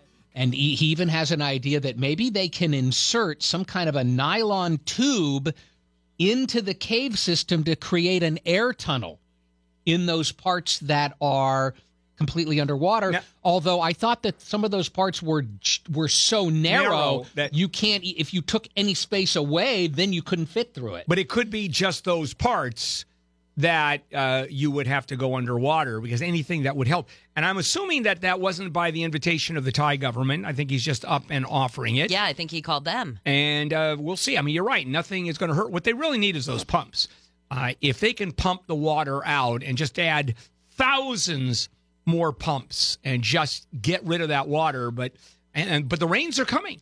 And they're saying if they decide not to rescue those kids via going underwater with the scuba tanks, which is insanely dangerous. Uh, we just had an experienced diver uh, was uh, drowned, although he just ran out of air.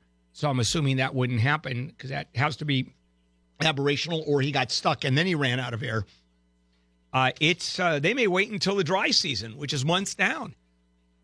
Now, at the same time, like this Elon Musk gesture seems to be both sincere and might help.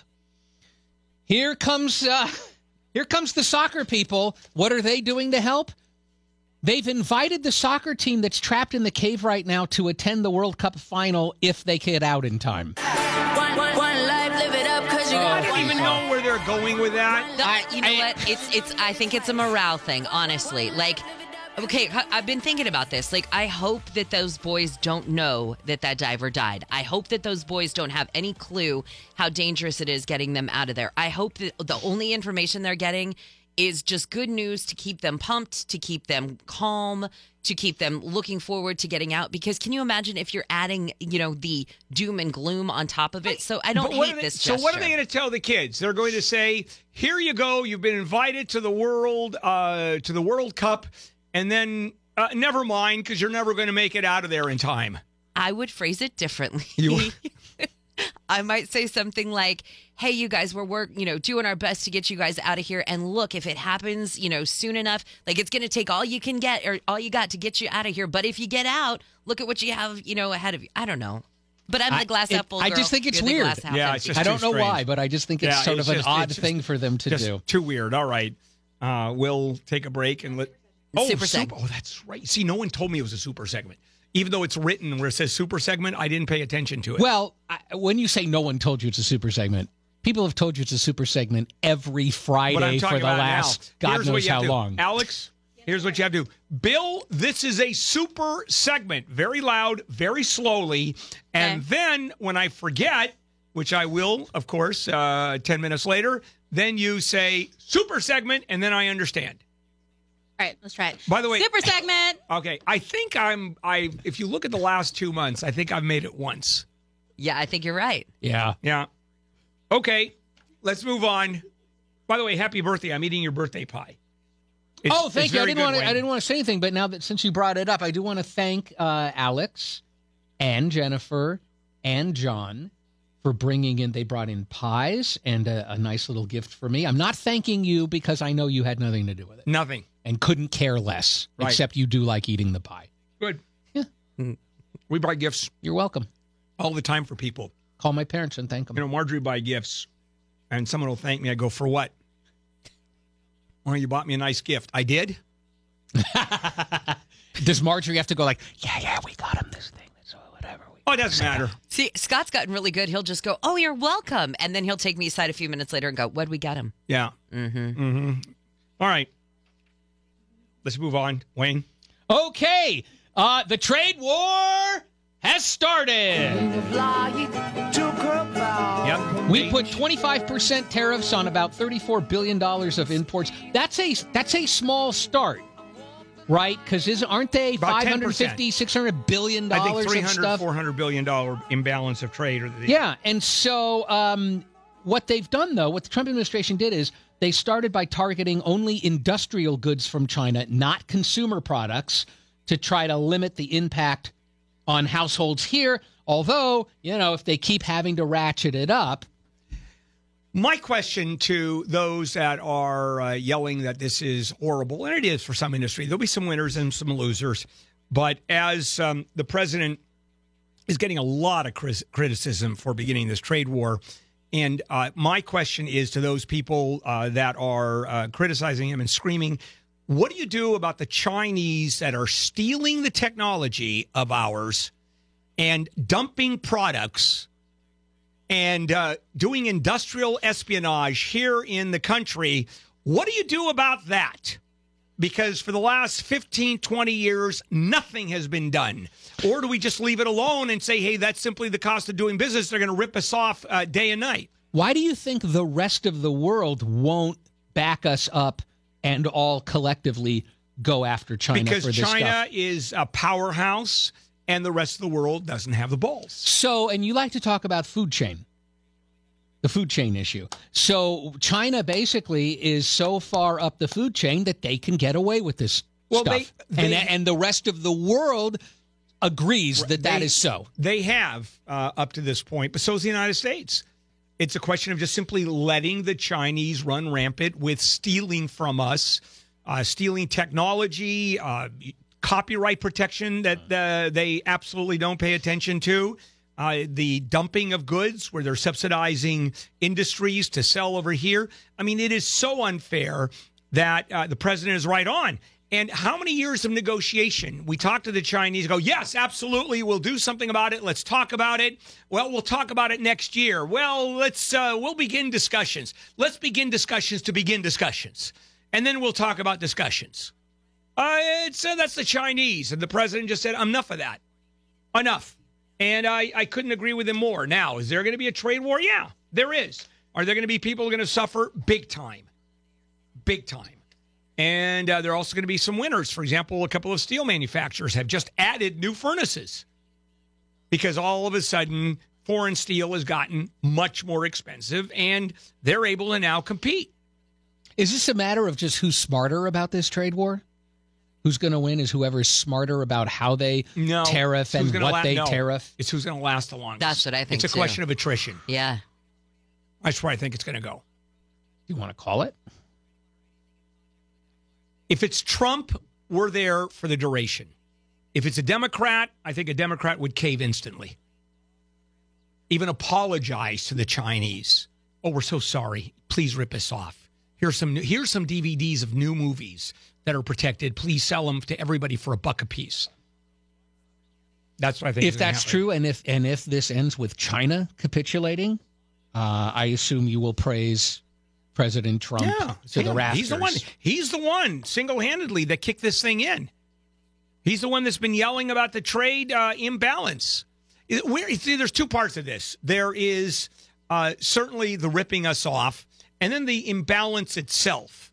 Where I, I don't know where he's going with that because if, for example, the Chinese produce goods at a much lo- lower labor rate, what does that mean? We tell the Chinese you have to increase the amount of uh, money you pay for labor. I mean, that's crazy.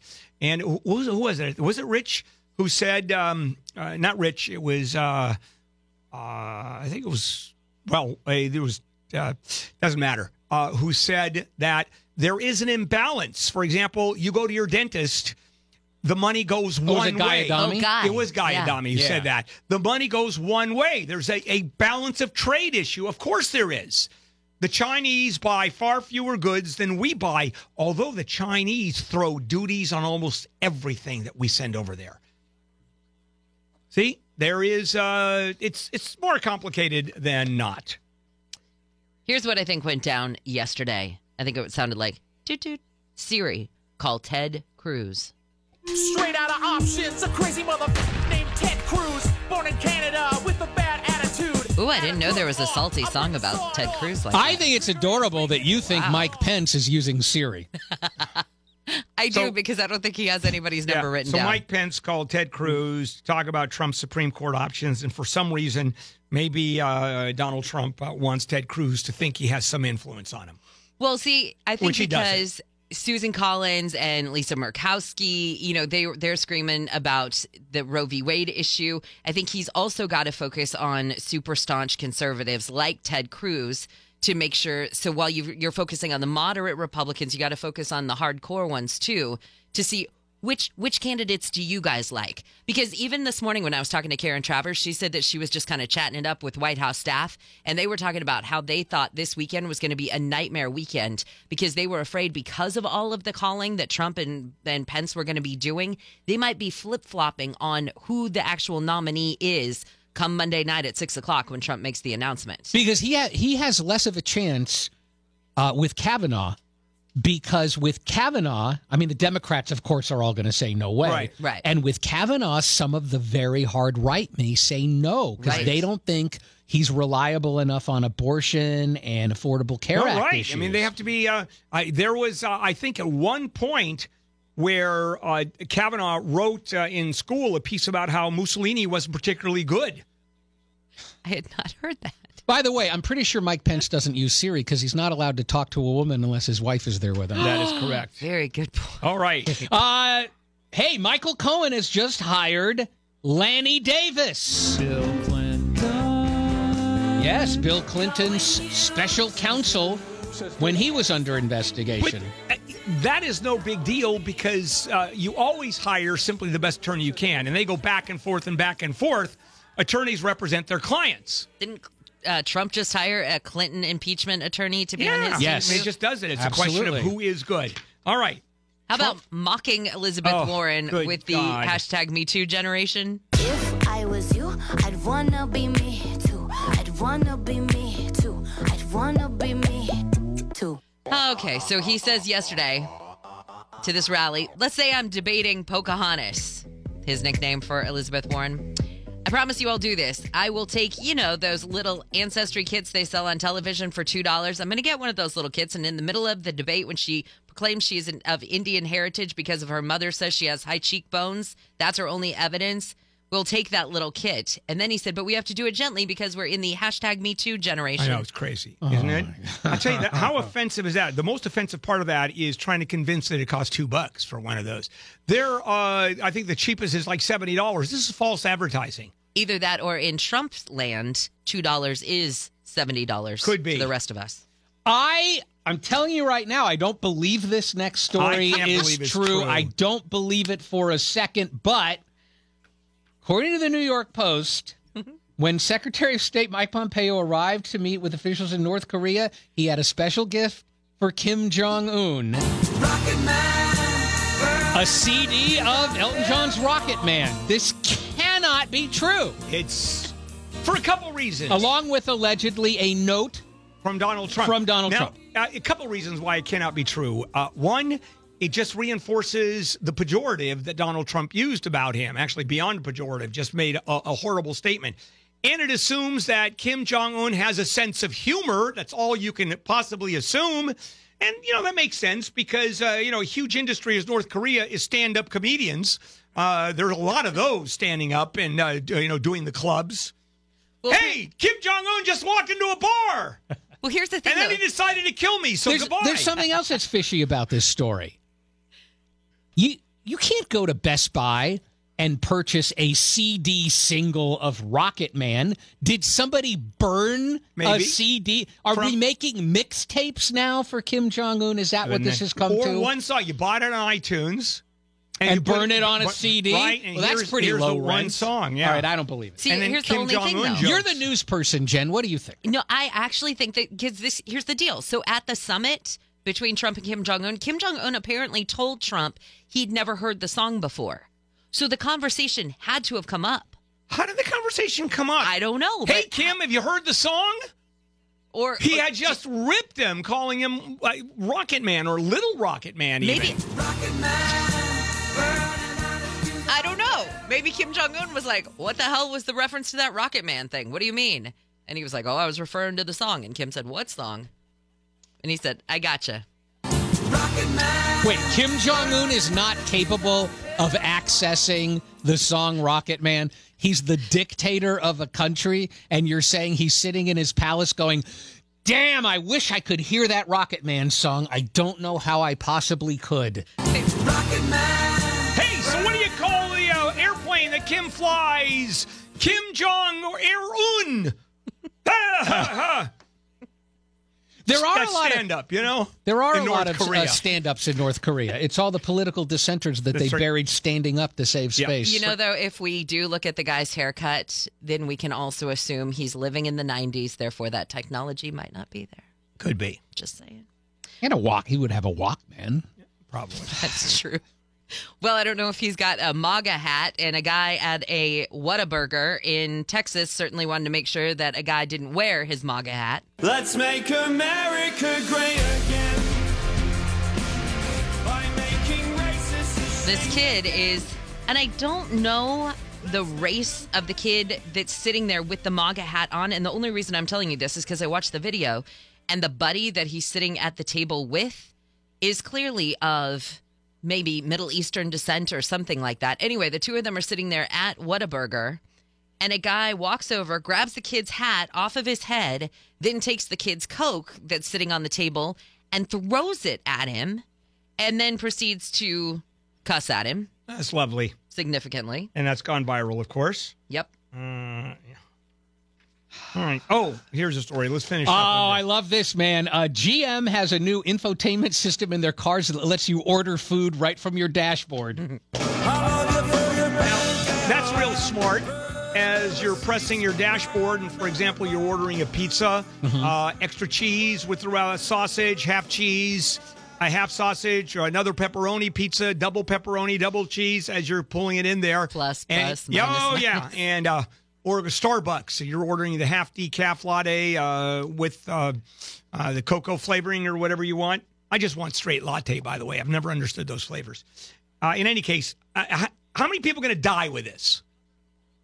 I don't know. Is it any more involved than what people are already doing? I don't see many people ordering food off their iPhones. Maybe they well, also here's what I Maybe I they do. guarantee you what GM would say right now is this is really designed for the passenger to do. yeah, the, of course. Well, I know, like I can't. I, and your, I don't know if your guys' cars are the same, but I can't touch like my navigation system if the car's moving. It'll only work if the car's stopped. Yeah, there I are a lot yes. of functions that that won't that. respond. Yeah. Mine does that. Also, but when you go on Waze, Mm-hmm. for example, or anything, I'm not driving versus I, I'm a passenger, and you have to press the button because it's so difficult to press I'm not driving. That's true. Wait, you say people lie to an app? uh, no, of course not. All right, we're done, guys. Uh, coming up, Scott Pruitt resigns amongst his uh, scandals and some Supreme Court stuff. And uh, we're now talking about precedent. Is that strong or not? All right, co- a lot still coming up. KFI AM 640. I've been watching.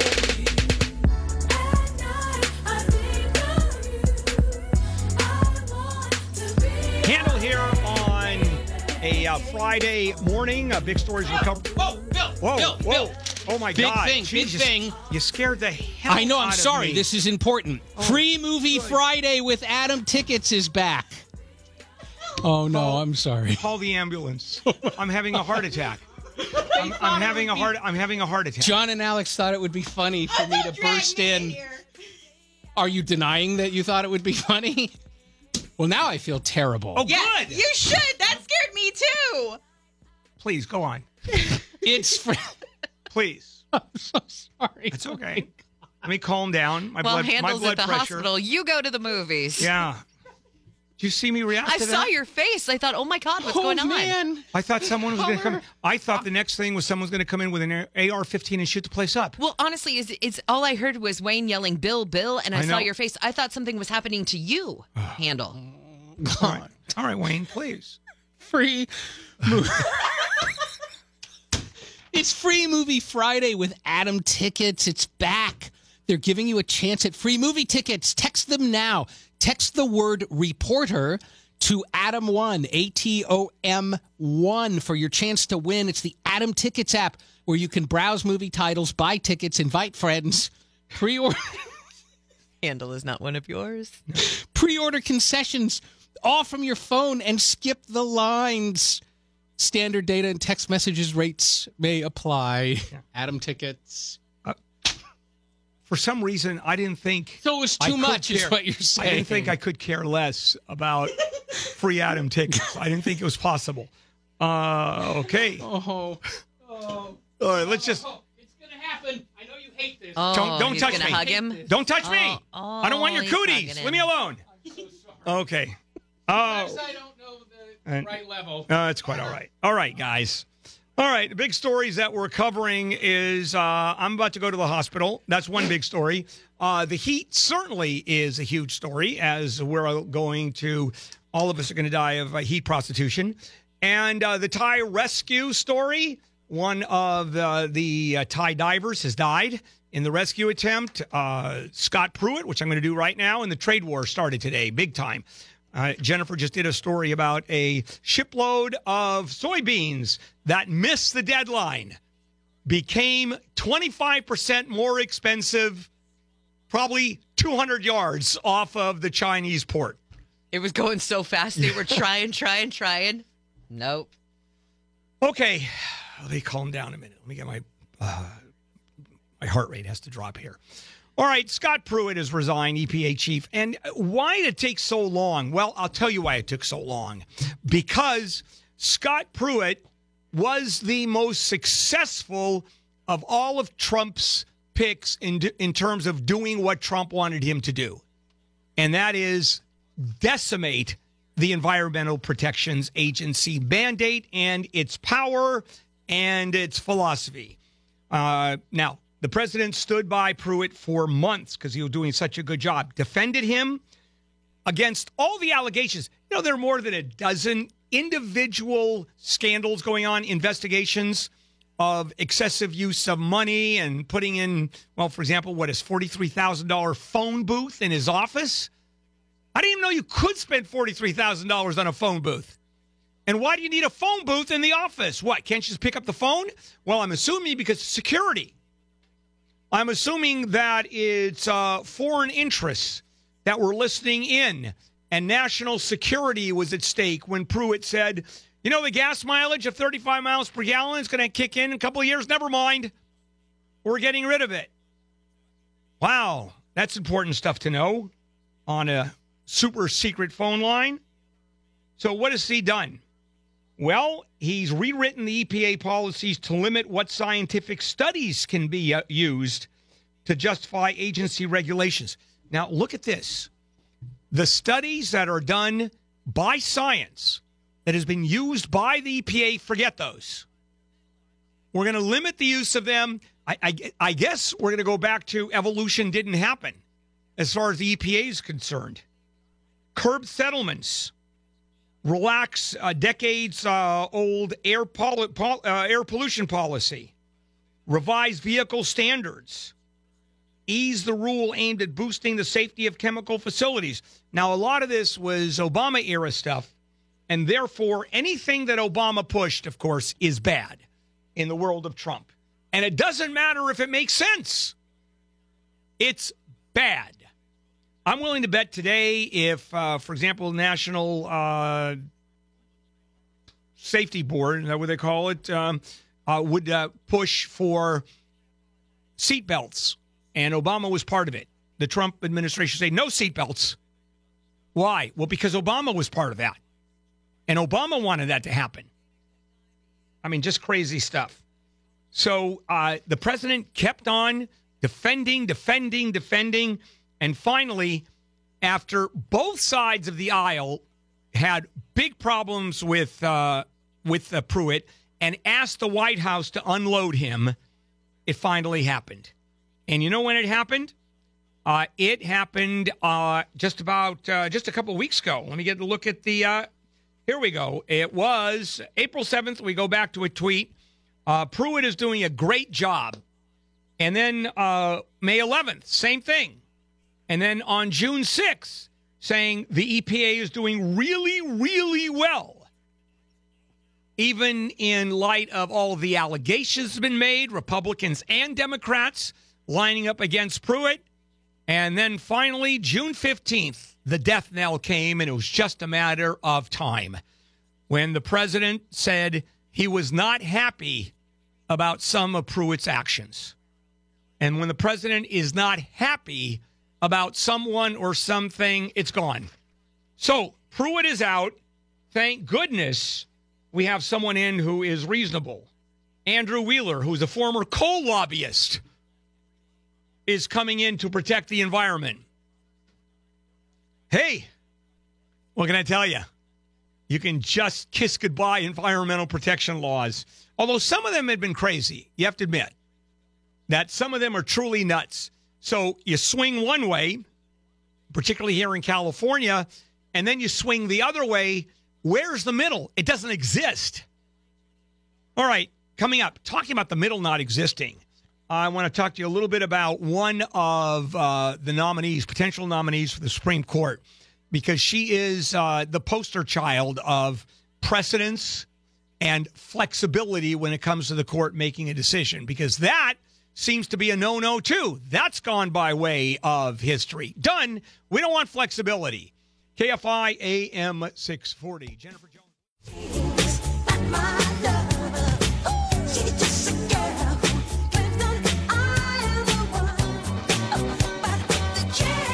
Handel here on a Friday, July the 6th. Big stories. We're covering the Thai rescue story. Uh, former Navy Thai diver uh, volunteered on his way back from the caves, died. He ran out of air. Ugh. Elon Musk is on his way uh, to Thailand. He's sending a bunch of engineers and equipment. Scott Pruitt resigns, a trade war going balls to the wall, and boy, is it going to be hot today. Oh my goodness. It's going to be hot, not a schwitz, but very hot. It's not schwitzwatch, but it's hot. I'll be swimming in my shorts. It's so hot. All right. Now, on Monday, we are going to hear the president announce his uh, nominee for the Supreme Court. And uh, the big issue uh, seems to be this Roe v. Wade business. Now, we know, and I think it's hilarious, where for some reason uh, the uh, various Democrats are concerned, and you've got the uh, pro choice people concerned about do we want a justice who might go and not overturn Roe v. Wade? Who are we kidding? Excuse me. It's just a question of how quickly it's going to be overturned. There may be a justice who won't even wait for a decision. He'll just walk in the door, smile, and go, Hi, Roe v. Wade is gone. All the way to justices that will actually hear a case. Now, here is what's going on with uh, some of the inside baseball with uh, Roe v. Wade. And that is, in this particular, Susan Collins, Senator Susan Collins of Maine, who is a Republican, that's very important, and Lisa Murkowski of Alaska, also important, uh, also uh, a Republican, very important, because they are, uh, one of them is necessary to go for the nomination, assuming that all the Democrats say no, thank you. And so here's what Susan Collins is insisting on, and that is to look at precedents particularly the decision in Roe versus Wade. It is really important for the Supreme Court to look at what it has decided back in 1973, and that should control. You don't overcome precedents. Well, here's the problem with that argument it is tradition not to overcome precedents, but there is no rule that says you can't. As a matter of fact, the Supreme Court should be able to reverse itself. Otherwise, you don't have a court. A Couple of cases of history. Okay, 1896, uh, Plessy versus Ferguson, or is 1898, right? Separate but equal. In other words, you can separate the races if you treat them equally. Supreme Court decision. Overturned in 1954, board, uh, Brown versus Board of Education. There's no such thing as separate but equal. But wait a minute, how about precedents? 1898. How can you overturn it? Well, it was time. Here's another one Supreme Court, 1942, upholds the Army's ability to take all the Japanese on the West Coast and put them into these detention camps. Supreme Court okayed it. Supreme Court wrote itself in a couple of decisions that it was one of the worst decisions in the history of the United States. And had there been a Japanese internee that was an internee after the war, the problem is no one ever brought it up because there were no internees left. Had there been a case, the court would have overturned it instantly. But wait a minute. Two years ago, three years ago, you decided one way. Precedence. See the problem? It doesn't happen very often, but it does happen. And the court has the ability to change its mind. And Collins and Murkowski, particularly Collins, is screaming it. You have to look at precedents and you have to stay with precedents. Well, you know what? Uh, Senator Collins, you're right. We should have kept separate but equal. What was this crazy ass Brown versus Board of Education when all of a sudden the uh, races had to hang out together? Well, that's, not the precedents I'm talking about. The precedents that I'm really talking about is Roe v. Wade. That's really the only precedents we should take. Uh, we should, uh, in fact, pay attention to.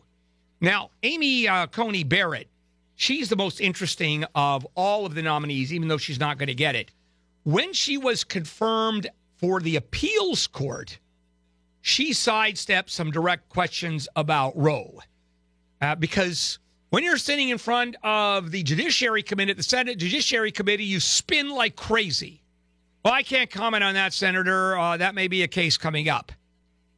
Uh, and she said, as a member of the federal appeals court, that she would follow all Supreme Court precedent without fail and would regard uh, decisions such as Roe v. Wade as binding precedent. Uh, now, she said that as an appeals court justice because she is bound by what the Supreme Court said. So until the Supreme Court changes its mind, of course she's bound by precedent. The court, the Supreme Court supersedes the appeals court naturally. So now it's a different animal. And then she added, I would never impose my own personal convictions upon the law. How is that possible to be a judge, especially a Supreme Court justice, and not impose your personal opinions? How does that possible? It's impossible. You can't do it. In a talk in uh, 2013 in Notre Dame, she said it was very unlikely the High Court would overturn the right to abortion. Well, think about it. Why? Well, maybe because uh, uh, Anthony Kennedy, where there was no talk of him resigning, Hillary Clinton was going to be the president. And there was no way that Hillary Clinton was going to appoint, uh, appoint a, cons- a new conservative member of the court. So, of course, it was unlikely the High Court would overturn the right to abortion. I'll tell you what else was highly unlikely Donald Trump becoming president of the United States. That's highly unlikely. So it changed completely. And because of her Catholic faith, and now we're talking about Barrett, uh, she got nailed for that. Feinstein said this is during the hearing uh, for the appeals court position that Barrett's religious beliefs and her writings made her a reliable vote to overturn Roe v. Wade. She said the dogma lives loudly within you, but uh, she said, "Oh no, can't do that. I have to be bound by Roe v. Wade." Now she's not bound by anything other than her philosophy, her interpretation of the Constitution, and there is a huge constitutional argument against Roe v. Wade. I mean, a massive one a legitimate argument that Roe v. Wade should not be the law of the land because the right to privacy of which it's based on doesn't exist anywhere in the law. It has been made up. Based on what? Well, based on sort of what the Constitution sort of kind of means, uh, because it, by osmosis, a penumbra is the language that was used to describe the right to privacy. And Scalia said, What are you talking about? You show me any any sign or any indication, any language about the right to privacy, I'll be more than happy to agree with you. There ain't none. Good arguments both ways. What's the bottom line? Uh Roe v. Wade is gone. That's what the bottom line is? Uh yeah. All right, coming up. The uh, Supreme Court's biggest decision of 2018. It was a big year. Big year with the decisions, and that's just the start. KFI AM 640, Jennifer.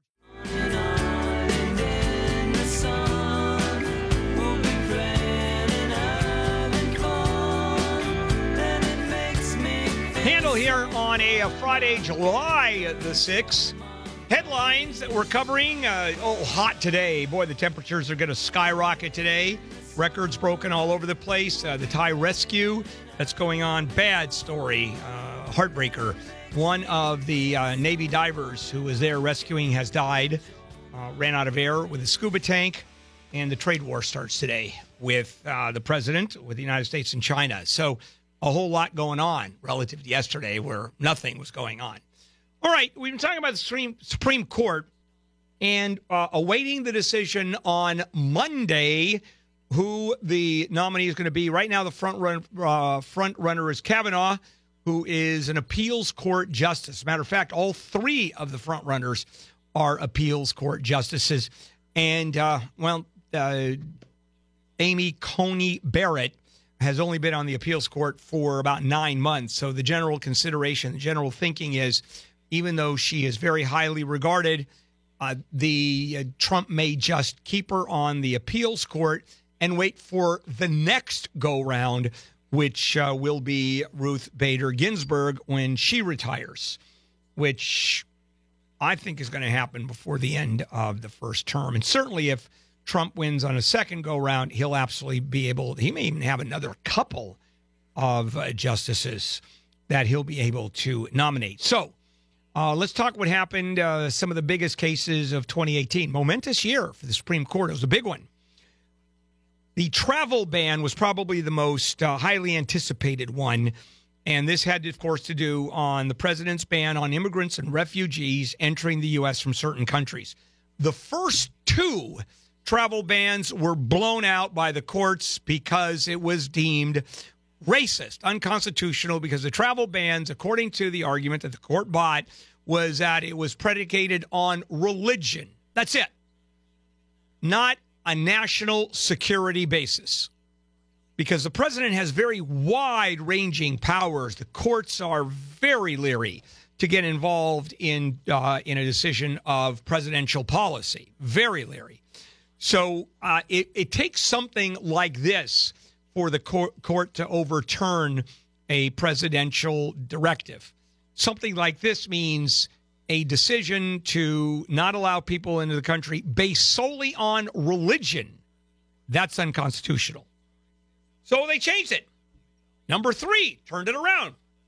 And effectively, the court said, okay, you got it on the third go round. Why? Because you have people coming in from countries that are not Muslim.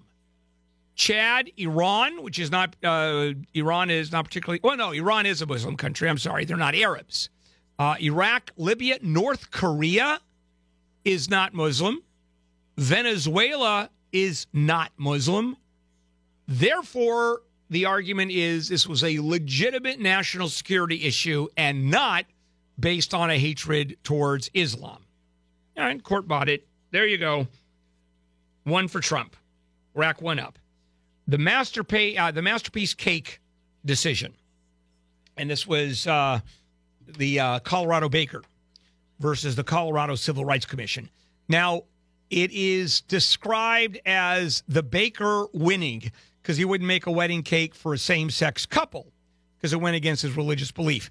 That really isn't a big decision. First of all, it was very narrow. It only had to do with that one case, and it just went back because it was the Colorado Civil Rights Commission that allowed the case to go forward.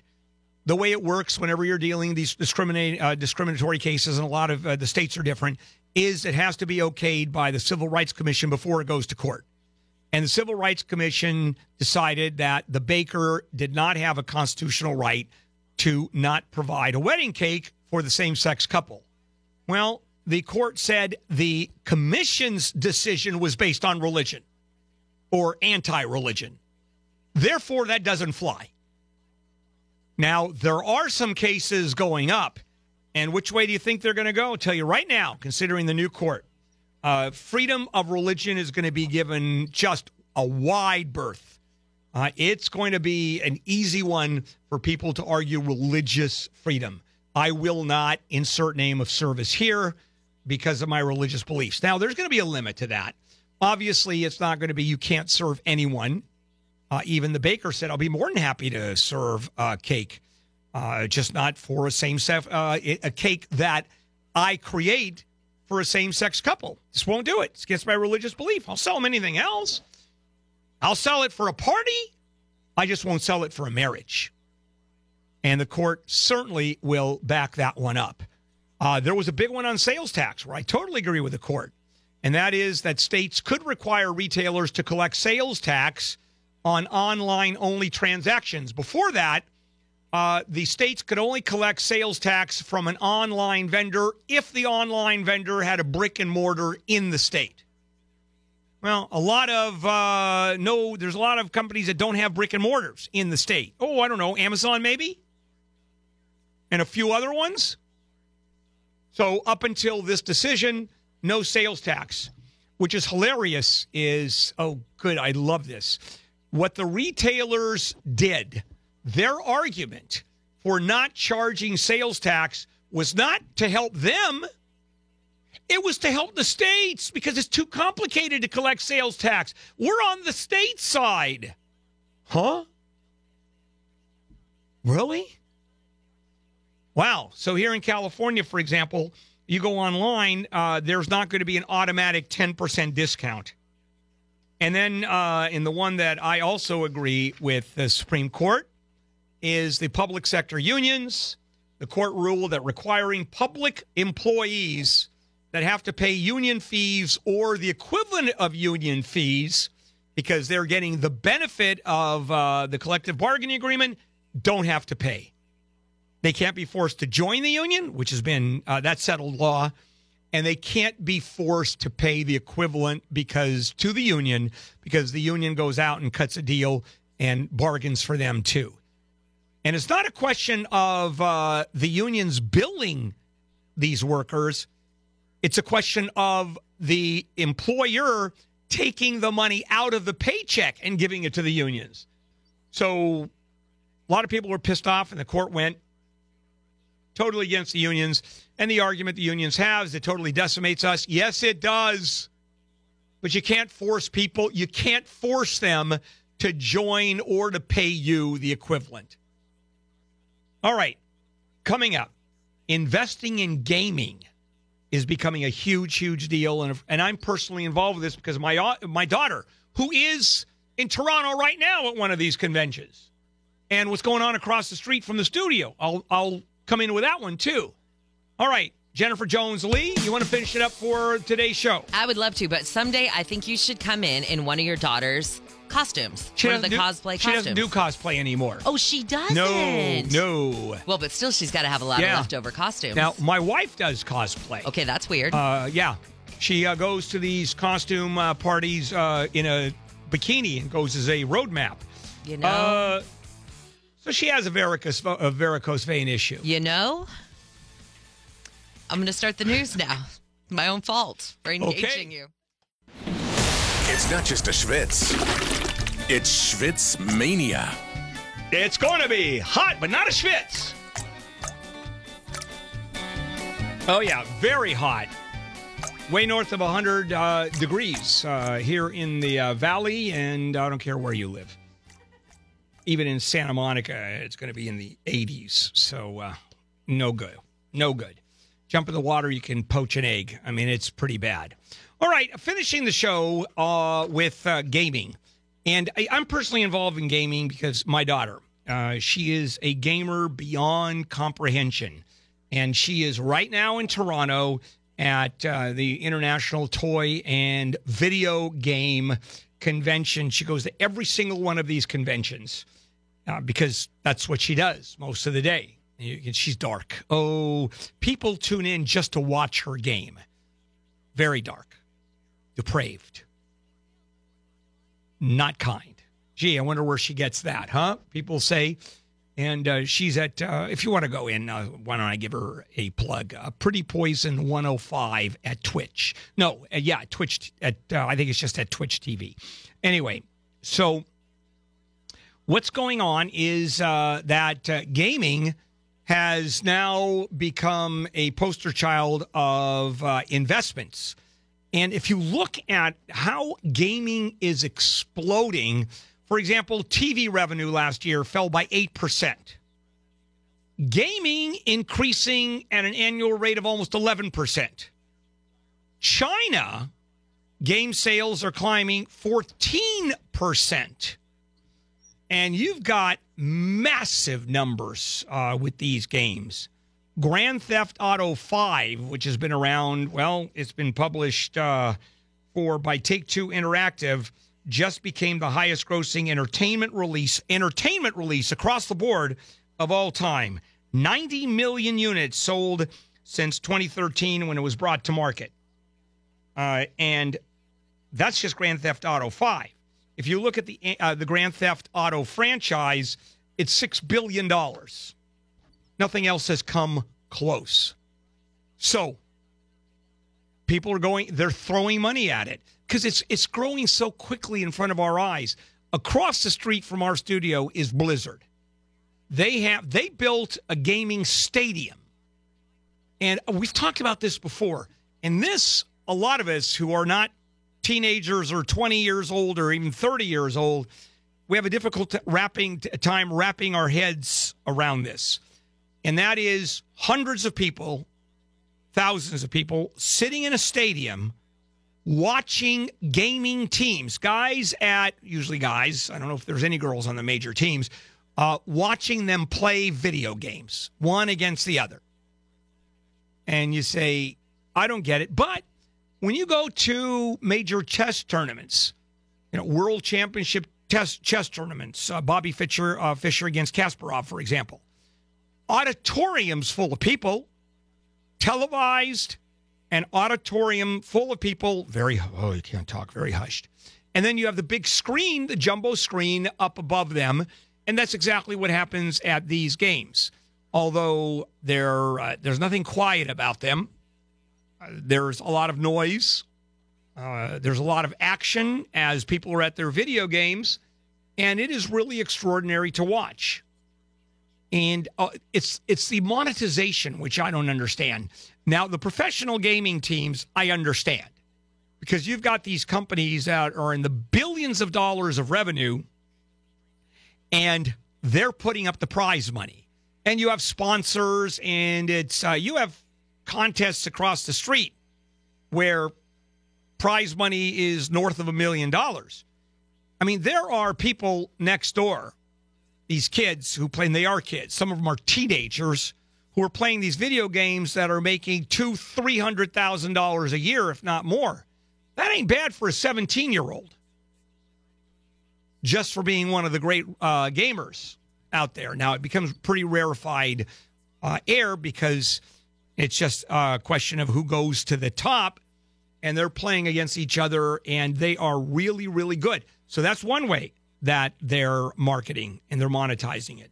Uh, the other way is the stream system itself, where even when these games, video games, are free on the internet, uh, they sell all kinds of goods, merchandise through the games. People who play them can upgrade, which I don't understand how they do that. Why would you pay? My daughter does this. Why would you pay for a neat costume? On your video game character. I mean, do you really care? What John does? Oh yeah, Overwatch, Fortnite. Oh yeah. And you pay money to have a guy in a blue cloak instead of a red one. Well, it's more than that. It's like has All right, be- blue cloak with diamonds on it. There you go. Or like rubies, or like a pickaxe, like in Fortnite, how you have different shades of pickaxes. And how old are you? Twenty-five. Wow. Wow. I can see a 12 year old doing that. But there's that. And then there's the donation part of it, which uh, everybody has. And that is people that watch Pamela, for example, they'll there's a donation button and they'll just give her money. Just give her money. There isn't a night at our house when we don't get a buzz saying someone's at the gate, someone's going to come up to your front door, and it's a food delivery company. And she gets dinner delivered to her by some of her fans or one of her fans every single night of the week. I don't get it. But I'll tell you, it's big money. It is big money, and it's going to get bigger. And it's uh, for anybody involved in the world of investment or finance or economics, which I'm fascinated by. As you know, uh, it's a joy to watch an industry that did not exist just explode. It's like at the turn of the last century, watching the car industry become an industry, watching airlines, watching the manufacture of aircraft, watching the computer industry created. And now we're in the middle of watching an industry that's going to explode, that's worldwide, and it's going to become a big, big player. All right. Coming up, Mo Kelly in for Gary and Shannon. I think they're back on Monday, if I'm not mistaken. And uh, I'll be back again on Monday. Tomorrow morning, Handel on the Law starting at 6 a.m. Marginal legal advice where I tell you you have absolutely no case. Have a good one, everybody. Handel in the morning crew. This is KFI AM 640.